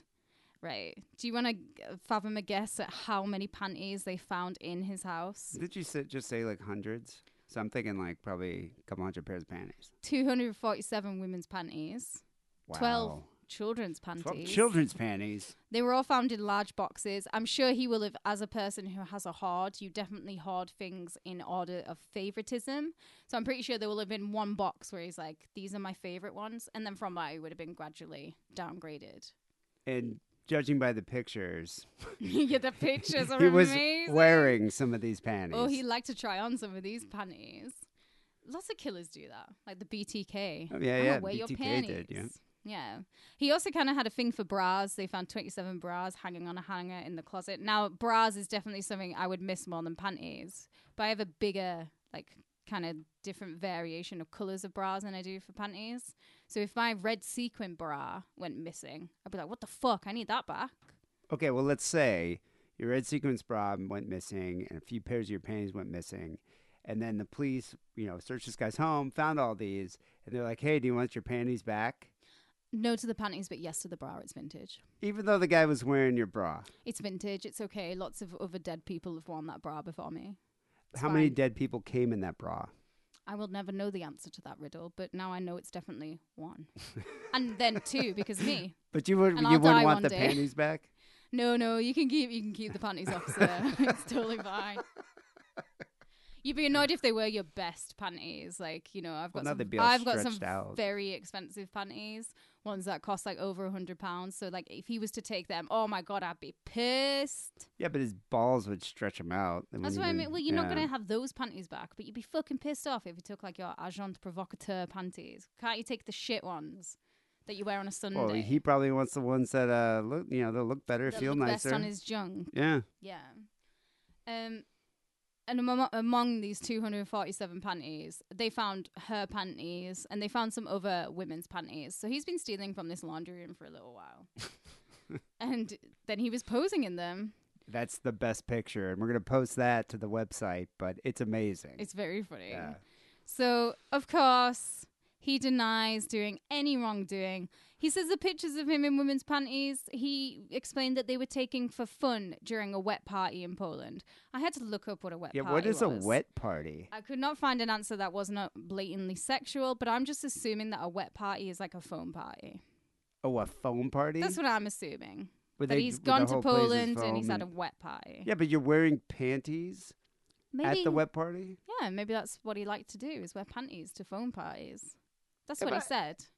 I guess maybe. I mean, that's got to be a, a weird Polish thing. It could be. You, you you told me you went to Poland. I Did you go to any wet I parties? I have been to Poland many times. No dobra człowiek. I have never. Never a been wet to a wet party. No, but I've had a fucking good time in um, Poland every time I've gone. Yeah, I have a It good friend. I have a good friend who's Polish. I'm gonna ask him about these wet parties. I think we should because um, I'm Poland is top of my to go back to list as soon as COVID is fucking off. So uh, maybe I'll dive into a wet party. I would never go to a foam party ever. I'm too fucking old to go to a phone party. You go to a phone Disgusting. party when you're like 18. You never go to a phone That's party when you're fucking- fucking, in your 30s. It's fucking disgusting. Well, it is disgusting. yeah, there was a there was a bar in uh, North Beach in uh, San Francisco. It was kind of near where all the strip clubs were that I used to work at. But across the street was this bar, and it was like tiki themed, and they had sand, like real sand in the bar. And I thought it was fucking That is gross. gross. And put, you shouldn't be drinking where there's sand. Well, I mean, maybe if you're at a beach, because that's where sand belongs. Not in some disgusting bar on, you know, on fucking Broadway Street in San Francisco. No, I don't like it. I also don't trust sand. It's just like thousands of little rocks. I don't like it. I don't. Yeah, I, I don't mind it when it's on a beach where it's supposed to be. Not in a bar. It gets everywhere. But you take one step onto a beach, and then like four hours later, you're still finding sand in your hair. You're like, how the fuck did this get here? Do not. I don't trust sand. I won't be around it. Well, foam is another thing. It's like, why would you want to be at a bar with foam? I don't know. It's minging. I wonder if it's like a wet party is like a another party with a bunch of perverts and they're all wearing oh, panties. a wet party. Yeah, because we're gonna get wet. Yeah, that's what I'm thinking. He also said during questioning, in other words, these are the underwear from women that I have had temporary relationships with. Um, I am not a perverted person who would collect something like that. It's a load of shit. yeah, but well, also that's pretty much what the Stockholm District Court thought too. They weren't convinced, and he was sentenced last week to 14 years in prison for attempted murder, but he was detained for life. Well, that's good. I mean, he did try to kill someone. The, the other thing too, it's like, oh, these are underwear from women I had temporary relationships with. You would never keep the underwear because when you have another girl come over and she found that girl's panties, Oh, it gets awkward. which yeah. is just would that be awkward? Oh man, I'd be like, why do you still have these from your ex? Yeah, this is like- not. This is not right. Uh, could you imagine finding a box of Boxes. panties? Yeah. Yeah, boxes of 200 pairs of panties. Would you would you continue dating the guy? No, Nah, would, that- would that that unless be the he said to me like. I'm, I like cross dressing and I've bought all of these and I wear the panties, and I'd be like, okay, that's fair enough. But at the same time, I'd be like, nah, you fucking, you're a a, liar. weird. It's a little weird. The chairman of the court, Chief Counsel Eric Lindberg, he said in a comment about the long prison sentence, because you know this is Scandinavia, it's very rare they will send people away for long periods of times. They believe that you know people can be rehabilitated there. Good for them. The plaintiff was subjected to extremely ruthless and reckless violence in close proximity to their home. Her anguish of possible death and suffering during the process was enormous. She's not recovered physically, this 26 year old woman. The, in- the injuries, they were close to taking her life. She's still in pain. She's dizzy. She has difficulty sleeping. Wow. During the trial, she told how she still has nightmares about what happened. I have not dared to leave the home since this happened, or meet new people, or buy new underwear. She's probably just not going to go buy any underwear. I wouldn't trust any panties from now on. I Do love how this guy gets, uh, you know, the panty killer. He gets 14 years in prison for attempted murder and deportation for life. Whereas Varg Vikernes, I guess that was Norway, but he actually did murder someone, and he only got Did. like what, like 12 years? He got about, no, he got about 15 years. Is it 15 years? Yeah. Yeah, and they're like, oh, you can go now. But, I mean, Varg has, di- Varg's never murdered anyone else. He's been He rehabilitated. murdered someone. This guy didn't even murder anyone. Uh, he fucking attempted to. Attempted. Varg did. There was a Stabbed lot- the guy hey, like eight times. We are not going to get into the Varg. No, what I'm Varg just did. saying it's like I think Scandinavia has a weird, um, I don't know, opinion of justice. No, they don't. I I agree with this. Varg think- Vikernes was a totally different case. That was not a sex killing. This guy was trying to commit a sex killing. It's much more dangerous than what Varg. Varg wouldn't have gone out and killed fucking anyone other than Euronymous. Maybe. We're not going to get into it, but how I many bet times? you Varg has two boxes of panties He- in his house. Well, he's a shagger man. He's got like 12 kids. yeah, he's probably got a lot of panties. He's panties. fucking got the pheromones. a lot of panties. Uh, people send your stories, podcast at gmail.com. We got some phone calls coming up next 323 522 4032. But first, here's a word from Adam and Eve. It's Butt Plug Month on AdamandEve.com. Show that you still care by bringing something new into the bedroom. And by something new, I mean a butt plug. Because if you order right now and use coupon code DIDDLE, you get 50% off your first item, a gift so sensual I can't even tell you about it on this podcast that talks about murder and bukkake, and on top of all of that, free shipping. Support Sick and Wrong by supporting our sponsor, AdamandEve.com, and making a purchase with coupon code DIDDLE. That's D I D D L E. So we got a few phone calls to get to. 323 522 4032 is that number. Uh, this first call is from a famous person. Like a how I thought it famous was person. James Ellroy. I wish. Well, it's a famous person calling from beyond the grave. Is it the rabbi? Hello, i- is this thing working? Mm, Is this signal bloody wrong? Is Prince Philip here? Uh, uh, thank God I'm dead. I- Prince Philip. Good for him. Does it sound just like him? I love the fact that he's died and he, his first thing is, I must bloody call sick and wrong. I appreciate Prince Philip calling the show because he is, as I've said before, my favorite royal.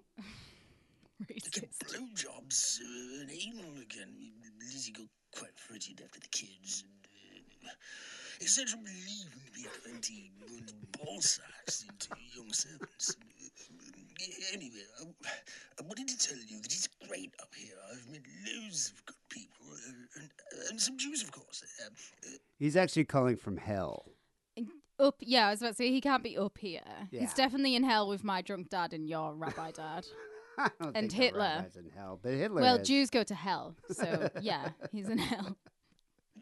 the Chinkies, they make great, excellent food, uh, which is really quite glorious. Uh, um, I had some bat stew last night, absolutely delicious. Um, uh, there's, there's plenty those dark fellows to, to, to actually serve it up for you, which is uh, spiffing rather rather good. And uh, uh, Who are these dark fellows he speaks of? They must be the demons in hell.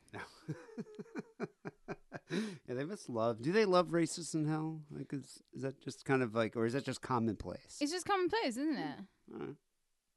We had quite a few of those at the palace, uh, and then that uh, bloody ignorant cow bloody went and decided to spit one out with our bastard grandson.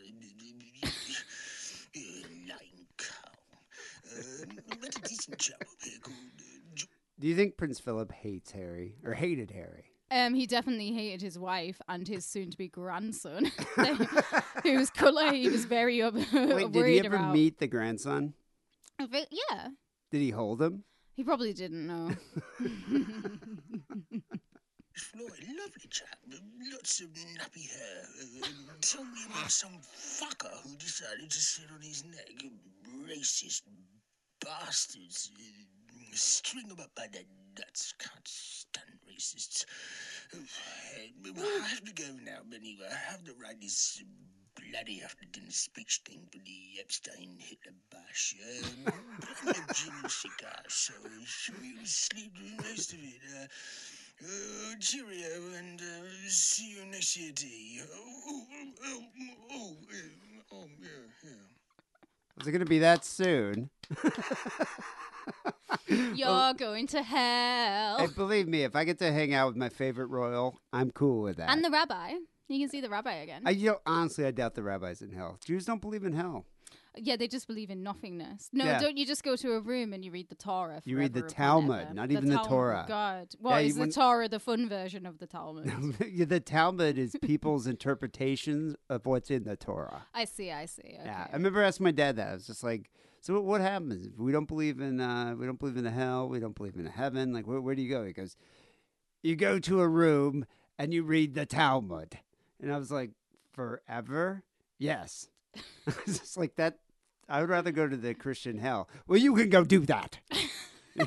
I was just like, all right, maybe I will. And it sounds like I might be there very soon. Well, I've never even been christened, and they say that if you've not even been christened, automatically go to purgatory. So it's not going to be too bad, but it's not going to be like great.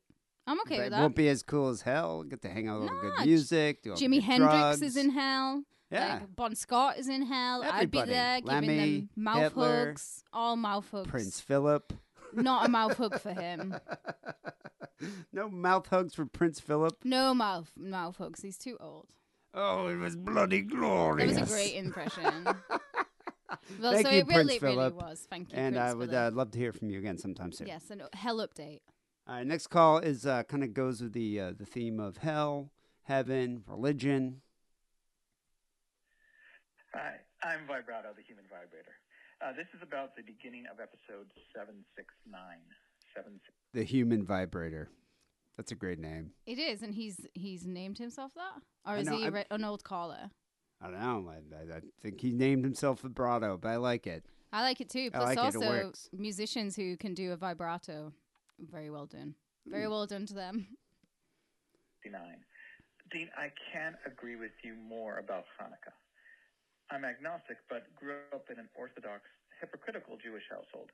And we had separate dishes for milk and meat, but my mother also loved bacon.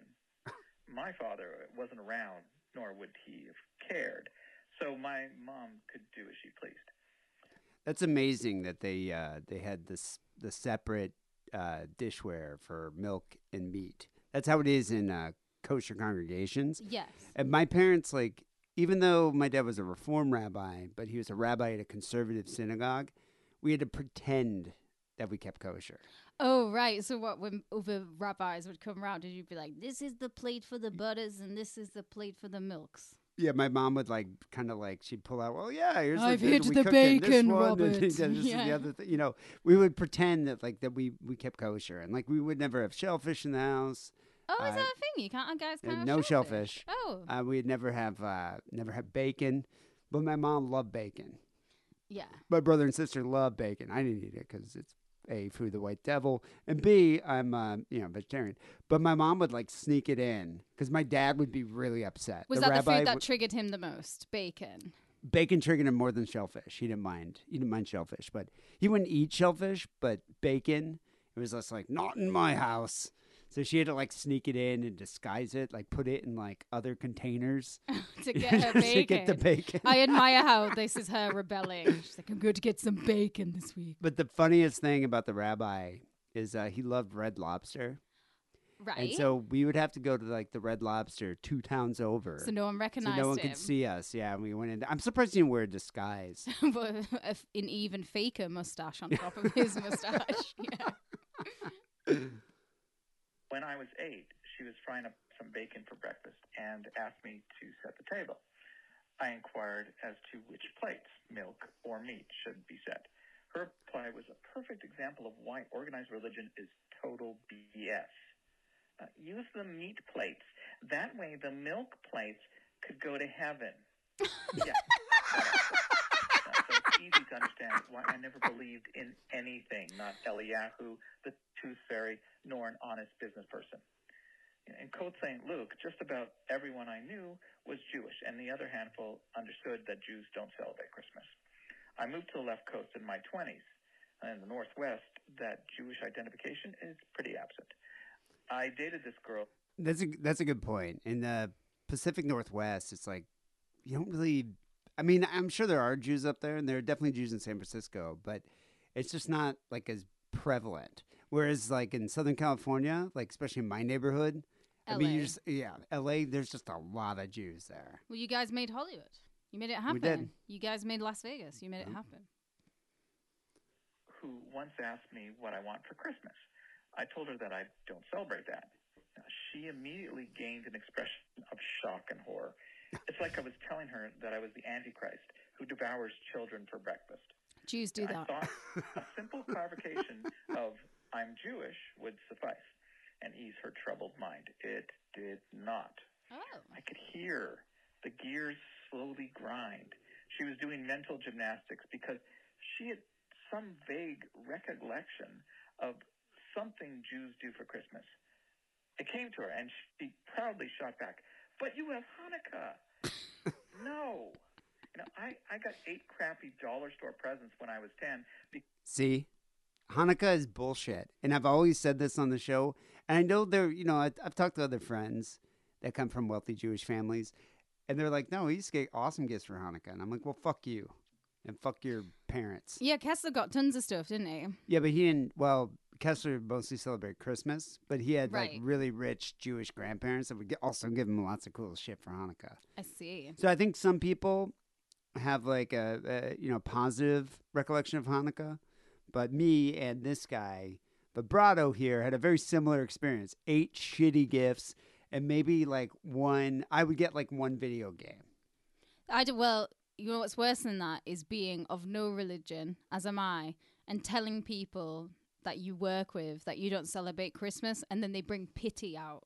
They pit, they say, "Oh, that's really sad for you." It's like, well, how is it? I eat dinner alone 365 days of the year, just because on this one day you are supposed to be forced to spend time with a family that all of you bitch and moan about, just because I'm jumping the, Oh, we the all shop know you have a chip on your shoulder about, about Christmas. fucking Christmas. Why don't you just it. Why don't you just make it easier and just say I'm a Satanist? Well, no, because then people will be like, "I feel pity for you." Would they? They would be probably- like, my mm. Dark Lord says I should not.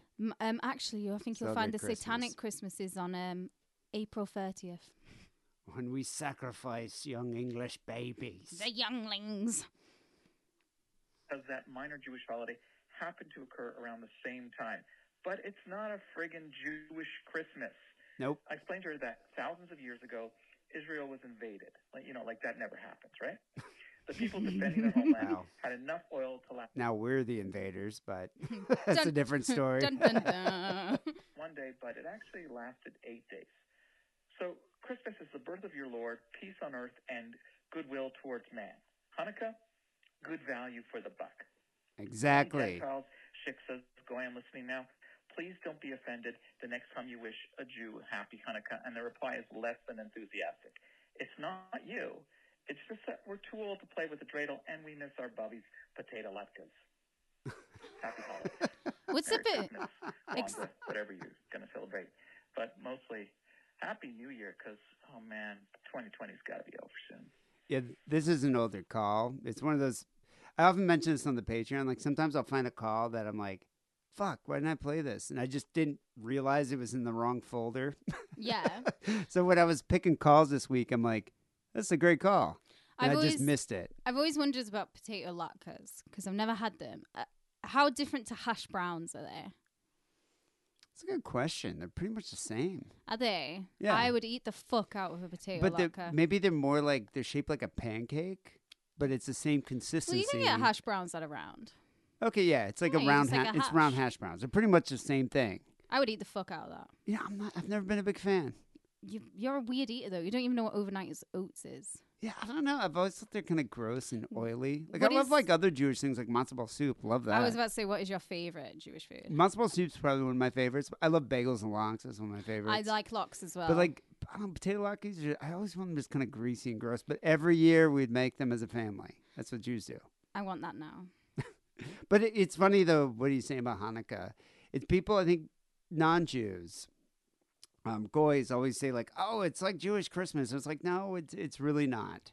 It's a, it's a fake holiday that you guys created so Jewish kids could get gifts around the same time the Christian kids are getting gifts. So everyone felt included. That's quite nice though. So everyone can be included. Do you know what I mean? That's quite I just, nice. I just really. think they made an excuse for it, you know, and it's just th- that's why it's always been like a non-holiday to me. But the other thing too, it's like when you get older, Hanukkah just sort of stops with most families. I- I Christmas mean, kind of stops though. I remember when I was about ah. 15, 16, my mum was like, You're not going to get much this year. And guess what? Now I get like, I don't even get anything from her. Christmas that's stops so bitter. for people too. No, every girl I've so every girl. I've dated still has to go home their fucking families for Christmas, and See, that's what I mean. Still has to. No, you can make the choice and be like, no, but they want to. They enjoy that. it.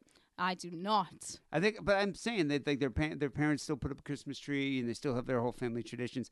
Hanukkah, on the other hand, as you get older, is more of a holiday for kids. But it's nice to make children feel included and to present the like let them look at the world with rose-colored glasses. That's what you should do for children. Yeah, but it's not.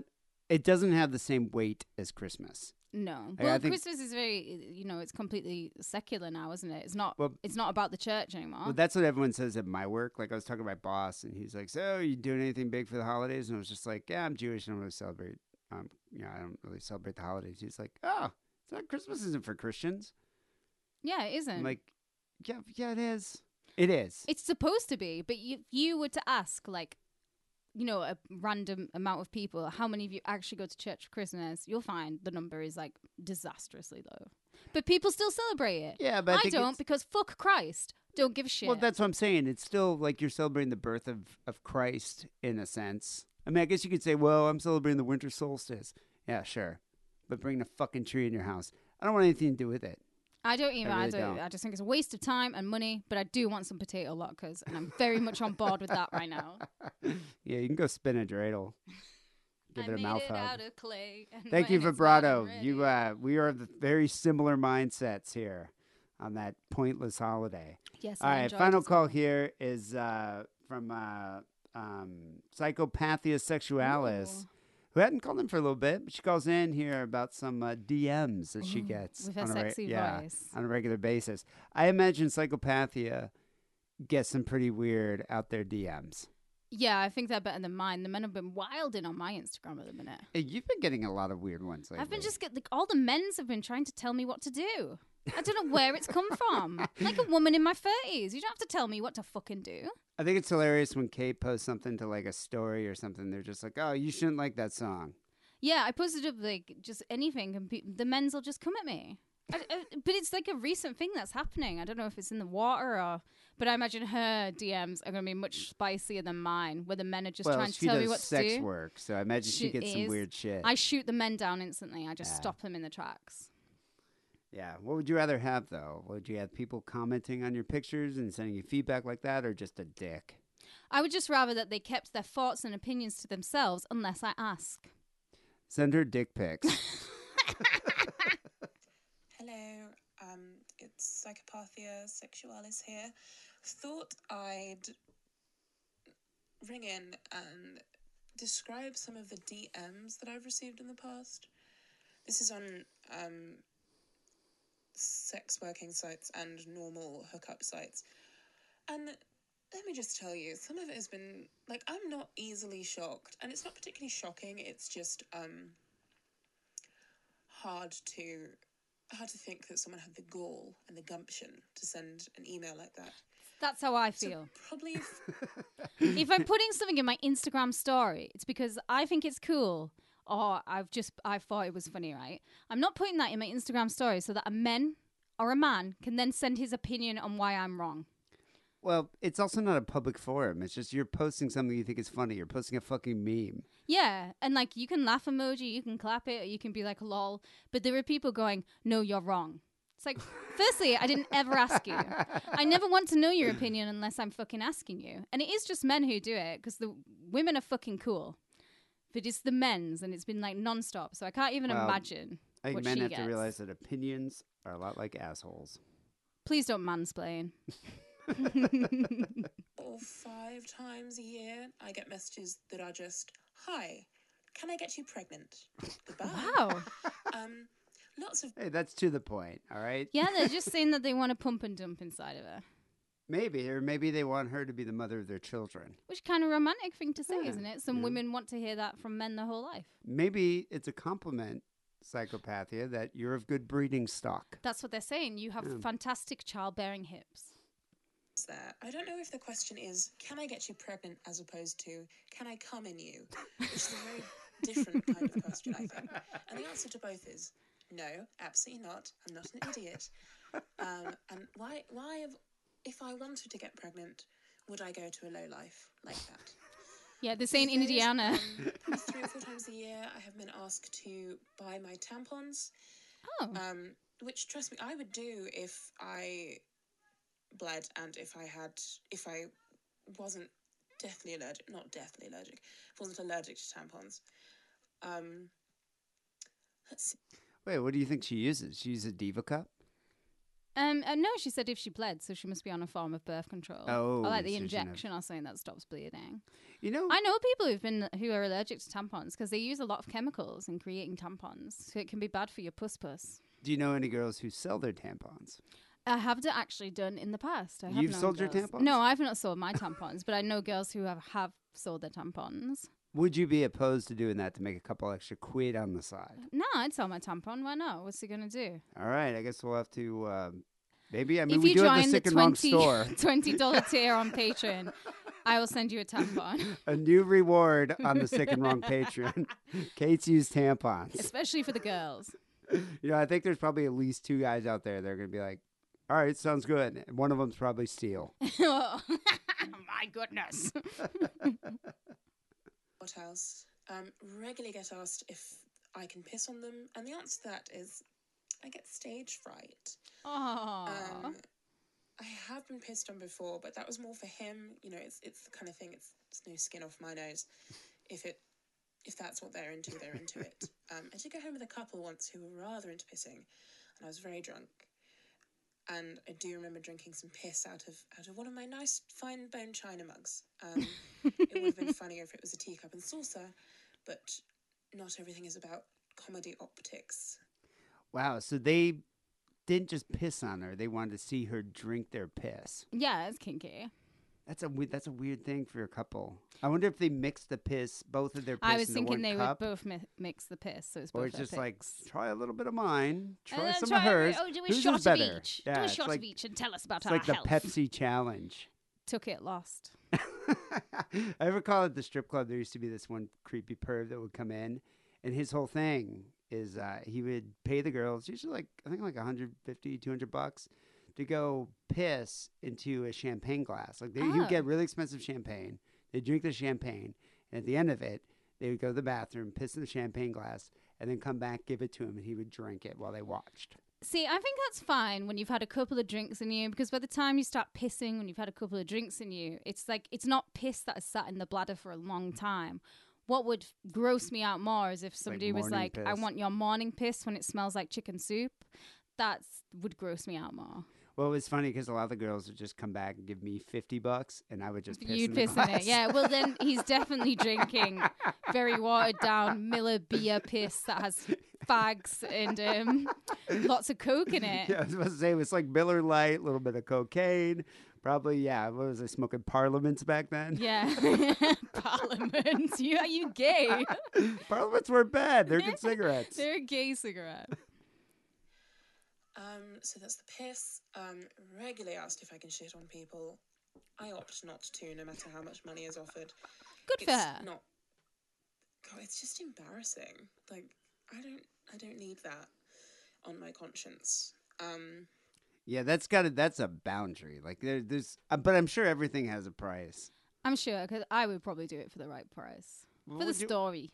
Wait, what'd you say? Would you? Was it like five grand? I said or something. Oh no, no. You were saying you would let Chuck Berry fart on you for five grand. Yeah, Chuck how much for Chuck Berry to shit on you? Oh, way more than five grand. No, but if I was to shit on someone, Oh, there, shit there on would, someone. there would be a price there. Would you charge more for someone to shit on you or for you to shit on someone?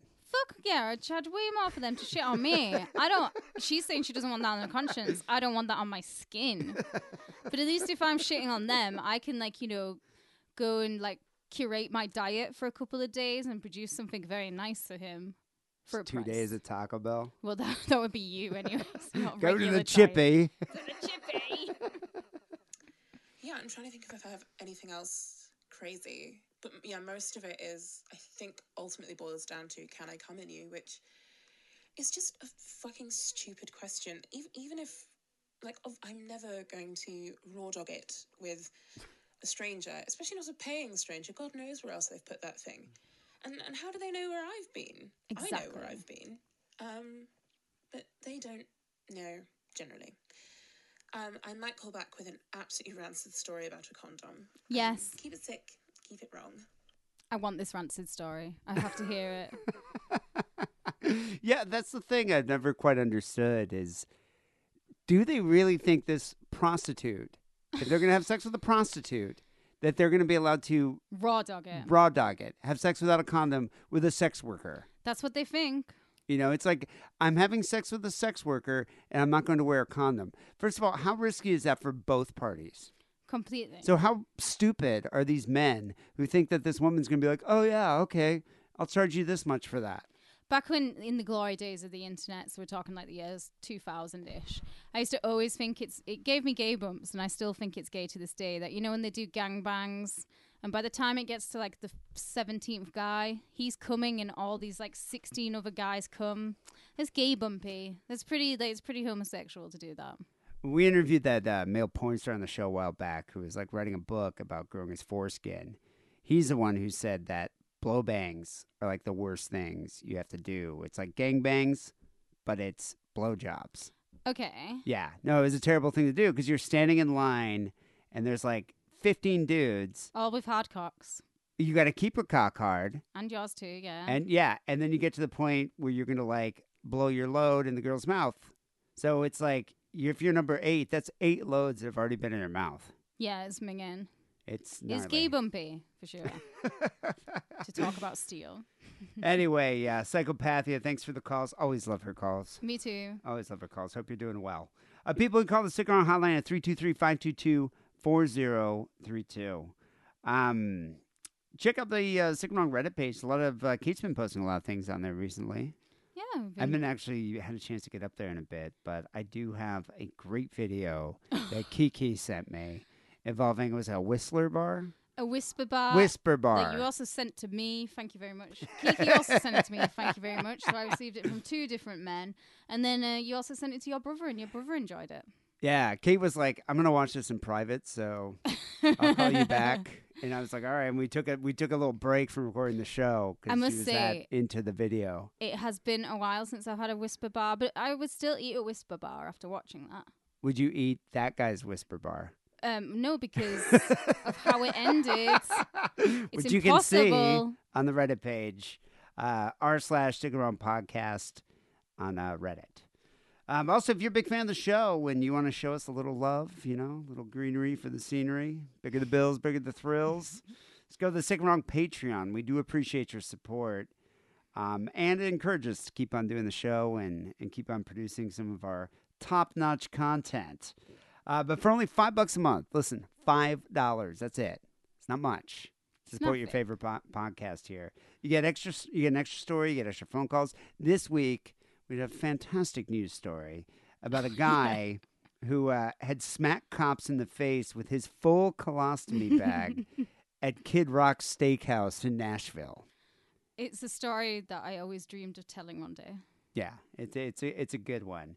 Uh, so you can go there and you can get uh, you can get that story. You can get some extra phone calls. You get our outtakes. It's only five bucks a month, and for just a few bucks more, you get our sick and wrong news segment, uh, where we kind of do a weekly news roundup. And this week we did a pr- couple, few good articles. Um, yeah, this is a fun week. yeah, a couple of notes here. Uh, a woman's marketing her period blood face mask, which leaves her skin silky smooth. Smooth. Yeah, Kate had an opinion on that.